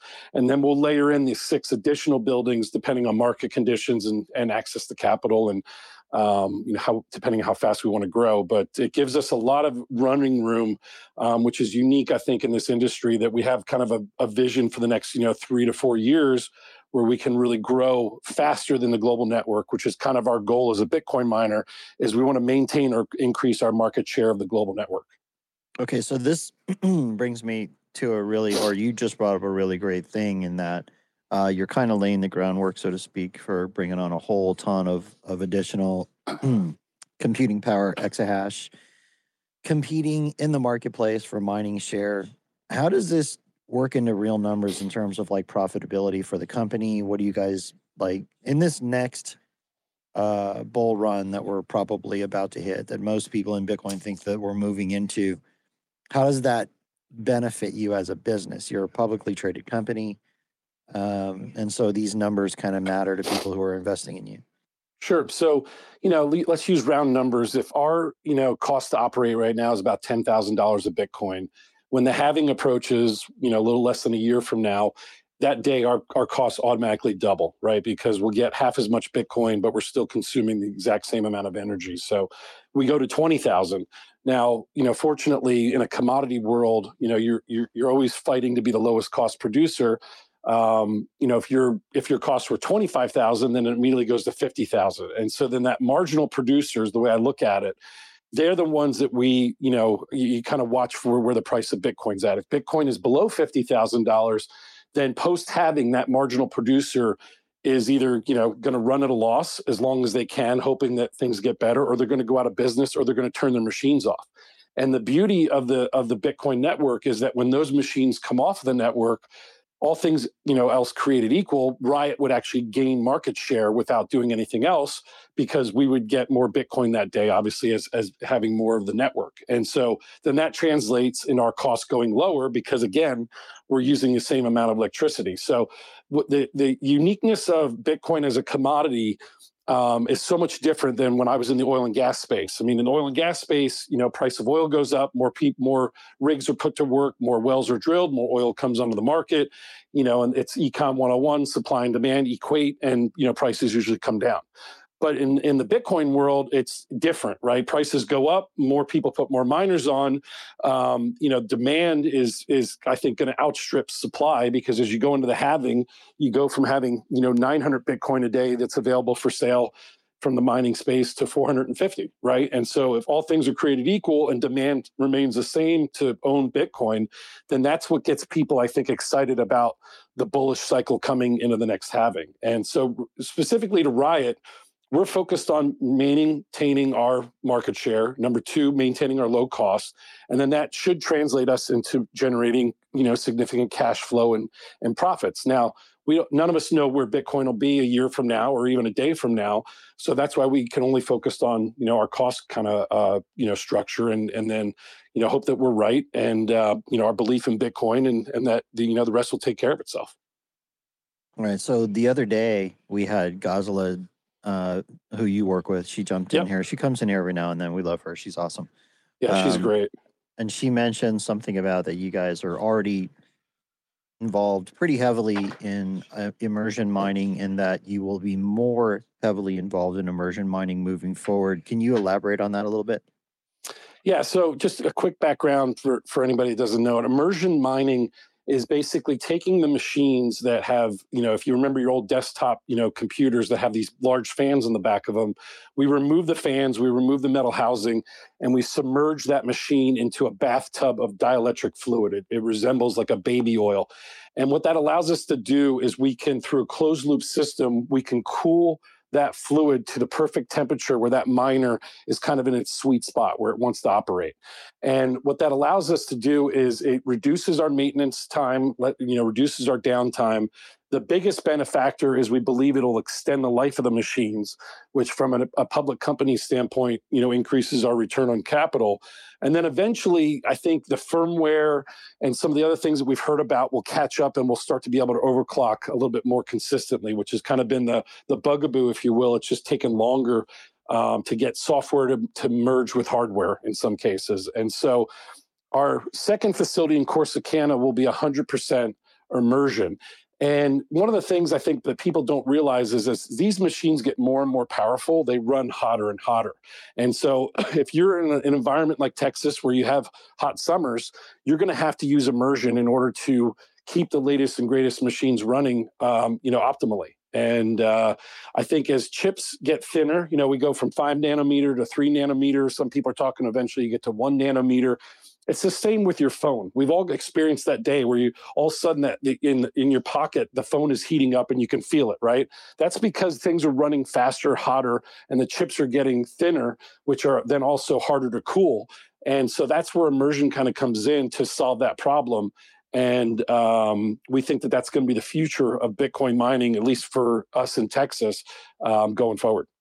Okay, hey Phil, do you is there anything major that you want to talk about that we haven't hit yet? You can go ahead and do that. And if it's okay with you, I'd like to open it up for questions both from the panel Yeah, sure. and the audience. Okay. Anything No, major mean, I you want to think- talk about? Yeah, I think that you know what's interesting. uh, You know, the, the, in the news cycle, obviously, what's going on is, um, you know, with the SEC and all that. I mean, eh, Riot is a public company. You know, we're we're I think we're one of the most transparent companies in the space. You can go on our website. You can go into the SEC. You can look at all of our documents. Um, we do a great job of educating, I think, the public with a lot of videos, which are on Twitter, on you know LinkedIn, what have you. And so we feel like we're trying to lead from the front. We spend a lot of money on policy. Um, I know you guys know Pierre, our head of Bitcoin research, and he does a great job getting out there and kind of explaining things and and you know teaching the politicians that you know we're not all bad actors that this is an industry and i think when i came back from bitcoin miami that was my message to most of my my team i said this is an industry. It's not just mining it's not just immersion it's not just exchanges it's one big industry. There's lawyers there's construction there's engineering there's so many smart people that have dedicated their lives to this. And when i left bitcoin miami i had never been more excited about being in the in the in the sector. It was just uh, i thought it was one of the best conferences that they put on. And you know i think as uh, as this industry grows up hopefully the um, the, uh, the the toxic uh, maximalist you know decreases and people realize we're all in this together and that there's a big bright future here for all of us to participate in Yeah, hundred percent. And with that said, I would like you guys to come out and hang out hang out with us at Pacific Bitcoin because Let's do it. Yeah, I live in Yeah, I Huntington Beach. mean- I'm I'm a, I'm a Southern California guy, so I will. Uh, I'd love to come out. Last year, I forget what was going on. There was a conflict last year that some of our team members went, but I wasn't there. But I'm looking forward to it this year. Well, cle I mean, clearly we need to help with priorities here, Phil. We can talk about this later. All right, let's open it up for questions. Uh, Nate, what you what do you got, man? Am I clear? Can you hear me? You're good. Cool. Uh, quick uh, PSA: Ten states are suing Bitcoin in uh, the securities fraud action taken by the SEC as well. Um, They're second suing Coinbase. yes, sir. You said Bitcoin. Sorry. the go ahead, try it. No, um, Philip, can you uh, can you talk about your fixed uh, cost of energy and the deal you worked out with the Texas Grid? Um, I've I've run into several conversations uh, with locals from the Texas area that have complained uh, and you know said said some mean things about you. Um, so I, I would like to be armed with the correct information going forward. And basically, is this a fixed rate that you negotiated, or are you operating in the open market um, like everyone else? So there, there's two components. So we have fixed rates. We have three separate contracts with three different terms and, and three different fixed prices. And we, you know, at the uh, Rockdale facility, there's a 5,000 megawatt switch. So it's one of the largest switches in the state of Texas, and we basically just plug into the largest, you know, power socket in the world, basically. So we buy. We're agnostic to technically where that power comes from. It's it's just a switch which is moving power from the west side of Texas to the east side of Texas, and so we're just absorbing those molecules um, from that switch yard. Now, in reality, that you know the grid is as i talked about before is about 40 45% renewable so you know you've got renewables you've got natural gas you have a small amount of nuclear and a small amount of coal and they all throw that electricity into the same grid and so you're just buying molecules where you're kind of agnostic to where they really came from because we're not buying directly from a wind producer or a solar producer. Regarding you know the spot market which is what you're referring to so anytime we exceed our um, fixed block on a day, we would go into the spot market and being and buy prices at that whatever that prevailing price is. So we don't dictate that prevailing price. And if the prevailing price is higher than what it would be worth on a Bitcoin equivalent, we would tend to idle our machines and not be buying power in, in the spot market. Um, I think what consumers are worried about, and I think it's a little bit um, ignorance, for lack of a better word, is that they think that we are the ones pushing these power prices up and causing you know the harm to them and and really you know Texas is a deregulated energy market which is what the the citizens in Texas voted for. Um, you know, in Southern California, when you buy a house, you get a bill from Southern California Edison. Here's your power. This is what you get. Take it or leave it.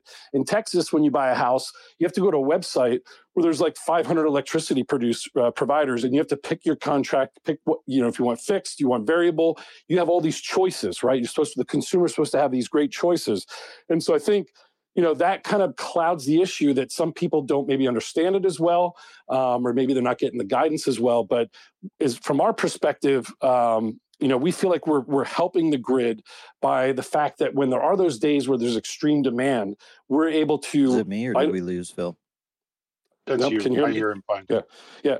Um, on those days of extreme demand, we can idle our machines and then allow that power back into the grid to help stabilize prices. And if anything, I think we put a cap on prices because as soon as you know the price of electricity goes above the price of Bitcoin, which right now would be about let's just say 15 cents a kilowatt hour, we're incentivized to come off the grid and sell power as opposed to mining Bitcoin. And so we actually put an artificial cap on the price of electricity um, you know, as opposed to you know running the price up because we don't want the price to go higher. We're we're not in the business to speculate on weather or electricity prices. We're in the business to mine Bitcoin. Can you offer some clarity on that? Because that was one of the key issues in the in the uh, the, le- the, local legislature, um, and the I guess the governor's uh, approval or order to keep the price high for a couple of days longer than he should have. Um, I, I guess that whole situation. Well, the governor doesn't control the price of electricity.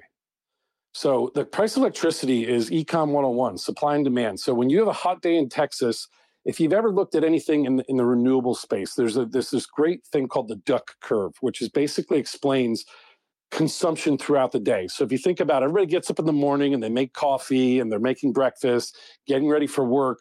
Energy demand is quite high. And then everybody goes to work um, and and you know the, right at that time is when all the solar power starts coming on because of, you know obviously it's daytime. And so usually power prices decrease during the day while everybody's at work because there's less demand and there's more sunshine. Then when everybody goes home from work that's when people really use the most power right? You start cooking dinner you're doing laundry you turn on your three big screen tvs whatever it is right? And at that same time the sun is setting. So there's this curve called the duck curve that explains this power phenomenon. And for guys like us, which are again agnostic to time and location, that's the best of all worlds because we can soak up those molecules when nobody else is using them. Then you throw in the wind power, which is very specific to Texas and Oklahoma. Um, you know, when I was an energy analyst, we called Texas the Saudi Arabia of wind. And it's a real easy way to think of it is all the wind comes from the Pacific coast it hits the Rocky Mountains, and then the low pressure system in the Gulf of Mexico pulls all that wind down through the panhandle.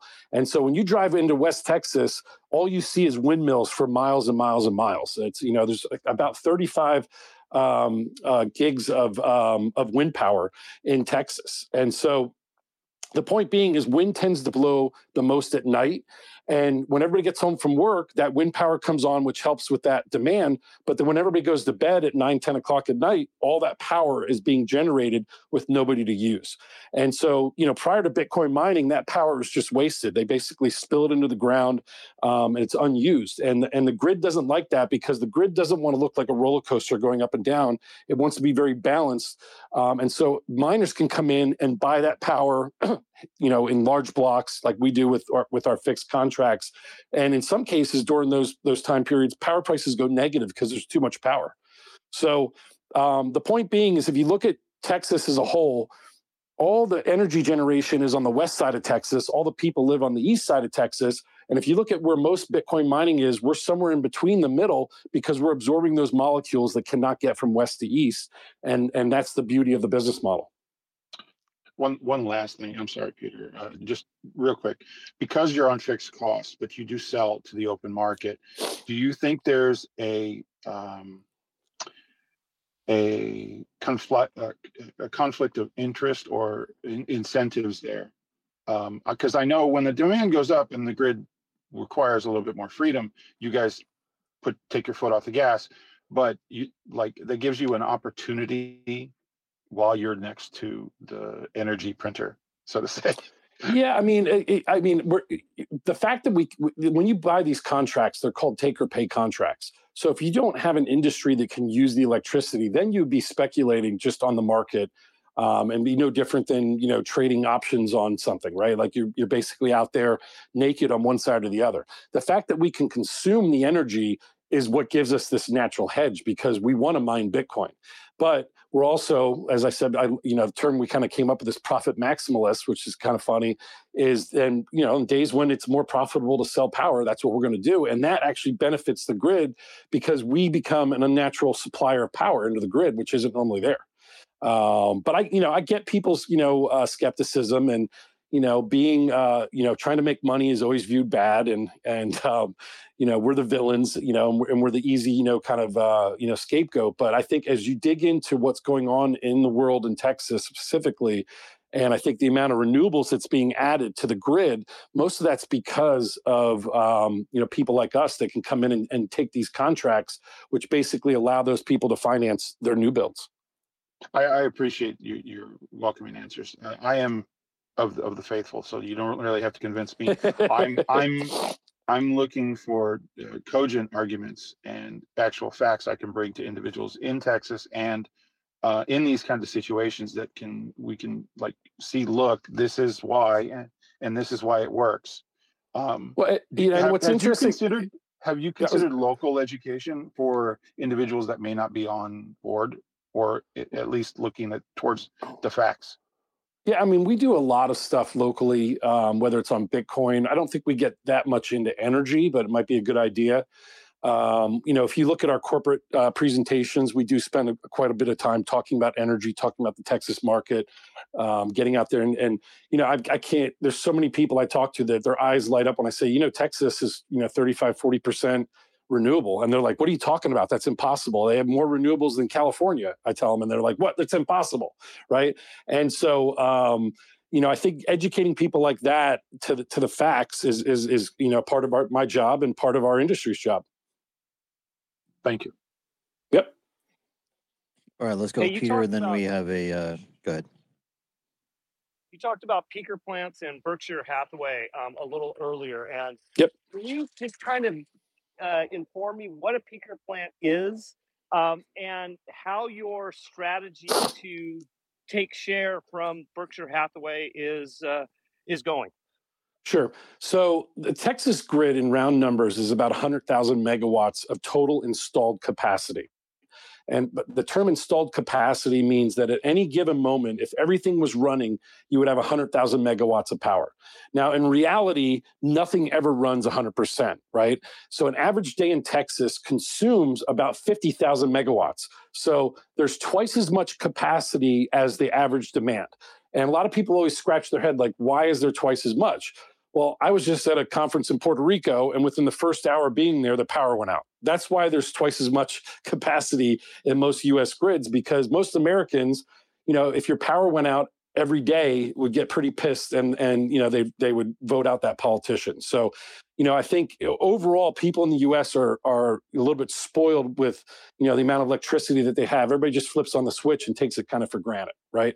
But it's that excess capacity um, that has been built into the grid that is part of it is these peaker plants. And so what a peaker plant is is if it's a hot summer day in july and um, you know demand goes from 50,000 on a normal day to 75,000 megawatts there has to be plants available to fit that gap so that you don't have a brownout or a blackout. And so what the government does is they incentivize companies like the one that, that the, the, the berkshire hathaway subsidiary. They will basically pay them to build these peaker plants and, and be idle and so the, the plant sits there, and 90% of the time that plant does not run. And they're paid, I don't know the number, but let's just say they're paid three or four cents a kilowatt hour to be idle. So they can cover their cost of capital and they can earn their, their 10 or 12% rate of return. Then on that day in July, when the heat you know uh, hits and everybody starts you know turning on their air conditioners the ERCOT grid alerts that peaker plant and says, we need a thousand megawatts in, in 30 minutes. And then they start cranking them up and then they start providing electricity to the grid so that as that demand comes into the grid, there is sufficient supply in the grid. So like we we do it the opposite way. We participate in a program called the 4CP, which is the four coincidental peaks, which is the four hottest months in in um, in summer, June, July, August, and September. And it works the opposite way they could say, hey, guys, you know, at Riot, this Wednesday, we see that, you know, the, the weather says it's going to be 105 degrees, you know, in the shade in Texas. We know that power demand is going to go up. So we're going to require you guys to curtail your power consumption from the hours of 4 to 7 p.m. on Wednesday.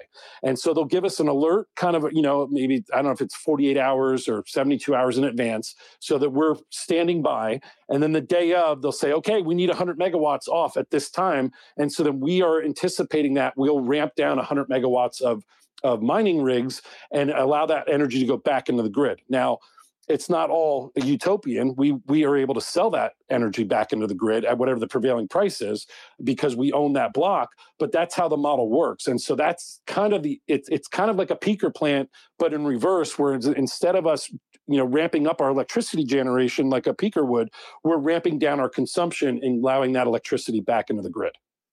Okay, last couple of questions. Then we're going to let Phil make some closing comments. So we're going to move to wrap up this section of Cafe Bitcoin. A reminder we are not closing the spaces today. We're going to be running Swan spaces all day, probably, uh, to continue the discussion of the SEC charging both Binance and Coinbase. So, Peter, go ahead with the next question. And then I have another one from the audience. So the, the question I have then is, I, I, mean, I understand, I understand how Bitcoin works with this, um, and I understand how the peaker plants work with this. They're kind of opposing ends as you were discussing.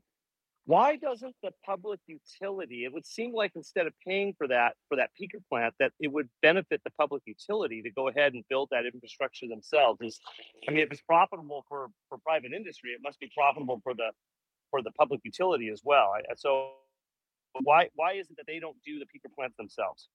Well, I mean, typically a public utility doesn't own any energy generation, right? So, um, and I, I mean, at least in, te- in Texas, like if you go to the you know Tennessee Valley Authority, they own you know hydro dams and things like that. So I think every market is has their own nuances.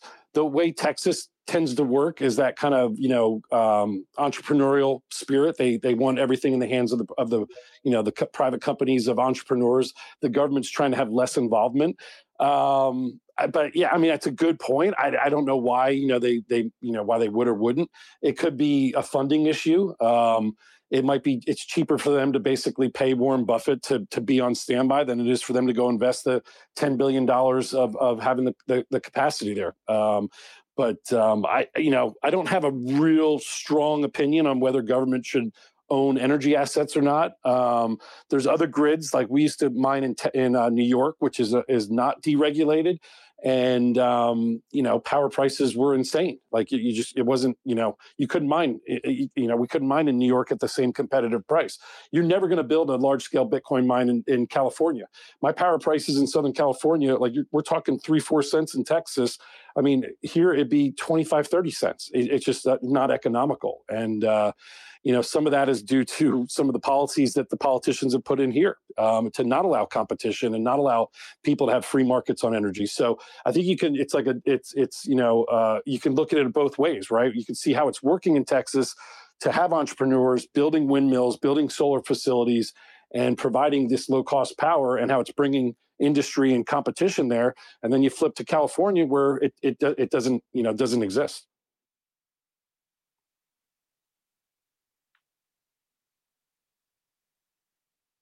All right, if that satisfies your curiosity, Peter, the next question is coming from Nikolai Hay in the audience, or sorry, Hell in the audience. He wants to ask you, Phil, if you worry at all about Riot's long term ability to compete as an independent. And his definition there is a miner who doesn't own one's own source of power. And uh, is a merger in that context possible, do you think, for Riot? Do you have you guys thought about? I'm adding a little uh, context Sure, here. Have you thought about um, becoming a power company or getting bought by one, maybe? we have looked at it you know as one of the like truly vertically integrated companies where we own facilities we actually own uh, an oem an original equipment manufacturer that makes a lot of the equipment that goes in our buildings. We're always looking for ways to get deeper in, into our vertical integration. Um, owning power would obviously eliminate one of the one of the, the like i guess the risk factors right? Um, you know can we always get these you know cheap long-term power contracts who knows um, i think bitcoin mining in general will always oscillate towards the lowest cost power. And you know, we're seeing people doing stuff internationally now where there's cheap hydropower. Um, we've stuck to Texas. We, we kind of feel like we have a, a competitive advantage there. Our Corsicana facility is one of the only fully permitted large um, expansion projects going on in Texas right now. There's a lot that are in the queue but haven't been approved. But yeah, we we would look at something. Um, you know, people aren't giving away peaker plants, but we would love to buy one if we could find the right deal and, and it was the right price and it, it penciled out. You know, at the end of the day, given our kind of the low cost of power that we've locked in, that's kind of the the the, the benchmark where we we look at every every deal. It has to be you know competitive with, with what we've already got um, and I, my belief in Texas right now is I think power prices in Texas are going to be lower for longer um, with e- extreme volatility on these days when the wind isn't blowing and, and the sun isn't shining. And, and for us, that's the perfect environment. The reason I believe that Texas power prices are going to be lower for longer is that there's just a tremendous amount of natural gas that's coming out of the Permian Basin. And as a former oil guy, um, as you drill, you know, basins and they become more mature, they tend to get gassier. It's just a kind of a fact of geology. As you deplete the reservoir um, and you lower the liquids component, you get more natural gas. And right now, there's so much natural gas in the Permian, they can't get it anywhere. And so until that phenomenon changes, the natural gas plants and the peaker plants will be able to compete with solar and wind at this kind of three, four cents. And so I think it really sets us up for probably a decade's worth of cheap power in, in Texas is, is kind of my view. All right. Uh, do appreciate you joining us, Phil. And Yeah, this uh, is great. The Yeah. updates on what Riot's got going on. It's been a really great discussion. So we're gonna wrap here. Uh, let you make a, a couple of closing comments if you want, and then I'll close this this part of the show out. And we're gonna keep rolling with Swan Yeah. Spaces after that. No, this is great. I appreciate the questions, and it, it's always fun to educate people. And you know, I spent you know 20 years educating people on energy, and now I'm doing the same with with kind of Bitcoin mining. And I feel like Riot is uh, a leader in what we're doing, and uh, we're kind of pushing the envelope any way we can to continue our leadership. And you know, all our shareholders out there, we appreciate your support, and uh, we look forward to uh, you know continuing executing. Fantastic. Great stuff. Peter, Thanks, do you Alex. have a? I mean, do you have something? Yeah, I have, you- I have, I have one more question. I have one more Sure. question to ask. So it's really easy for the peaker plants, um, and or it's not, maybe not easy, but it's built into the peaker plants and and the uh, the Bitcoin mining operations to be able to uh, spin up and turn off relatively quickly. I'm assuming. I know with the with the Bitcoin mining plants it is. So why is it that utilities can't do that? So I mean, like uh, uh, natural gas cogen plants are basically bigger, bigger peaker plants, and I mean they do go up and down. When you have sometimes like you might have maintenance issues or things in that nature, and that's why you get spikes in prices. but um, you're going to have a base load no matter what. If you think about electricity, you know it, it, there's a certain amount. It's like kind of like a pipeline. Like if you don't have a certain amount of fluid going through the pipeline, no fluid moves right? And so electricity has to have a base load that can constantly be moving back and forth and balancing the grid. You don't want things to go up and down, up and down so violently that you're tripping breakers and then you know cities are being left in blackouts, right? Um, you think from a just from a safety perspective, right? Like a hospital can't have its power going on and off, on and off, right? I mean, um, and so I think some of it and the redundancy in the grid is because of uh, you know just the way the U.S. grid has been built that we have all this redundancy, um, and I think uh, the peaker plan is the solution to those days when when the intermittency hits, and and I think you're going to see more about peaker plants as we have more renewables, and and that's kind of the the dark secret about renewables is that you know everybody's on the renewable train and the energy transition. But at the end of the day, you know, I think most people would vote for stability as opposed to you know greenwashing the grid and thinking you're you know you're saving the world because of wind and solar. Um, now i believe that if wind and solar are competitive and they can do it um, at the same price or be cost effective to you know natural gas or coal or what have you then that's a perfect world where you, you have you know free markets and free competition. So thank you so much because uh, uh, thinking about electricity as a river kind of a flow through the line and it has to maintain a certain yep. level of that flow. That's that's a great way, a great analogy, a great metaphor, and a great way for me to think about that. Thank you. Awesome. All right, that closes out our discussion with Riot. Uh, once again, appreciate you being here, Phil. We're going to be turning it over to P here in a minute after I close out. We're going to be keeping this space open. Hang around. A lot of new stuff coming in. Looks like the 10, uh, 10 like 10 U.S. state regulators are joining the SEC's claims and filing actions against Coinbase as well uh, Alabama, California, Illinois, Kentucky, Maryland, New Jersey, South Carolina, Vermont, Washington, uh, Wisconsin all seem to have filed actions so far today. So it, this continues to heat up, it looks like. You've been listening to Cafe Bitcoin. Thanks for hanging out. The place for your morning news, preferred hangout for some of the smartest minds in the industry. Also, a podcast on Spotify, Fountain, and Apple. If you can't catch the live show, I want to thank Swan Bitcoin, sponsor of the show my crew, Ant, Peter, Stats for Life, Wicked, producer Jacob. I'm your host, Alex Stanczyk, and I work with Swan. If you want to know more, shoot me DM. Thanks to the speakers, Phil, everybody who comes up here on the regular, teaching people about this bright orange future. This is what we call getting on the mission. So, love all you guys. Everybody have a great day today.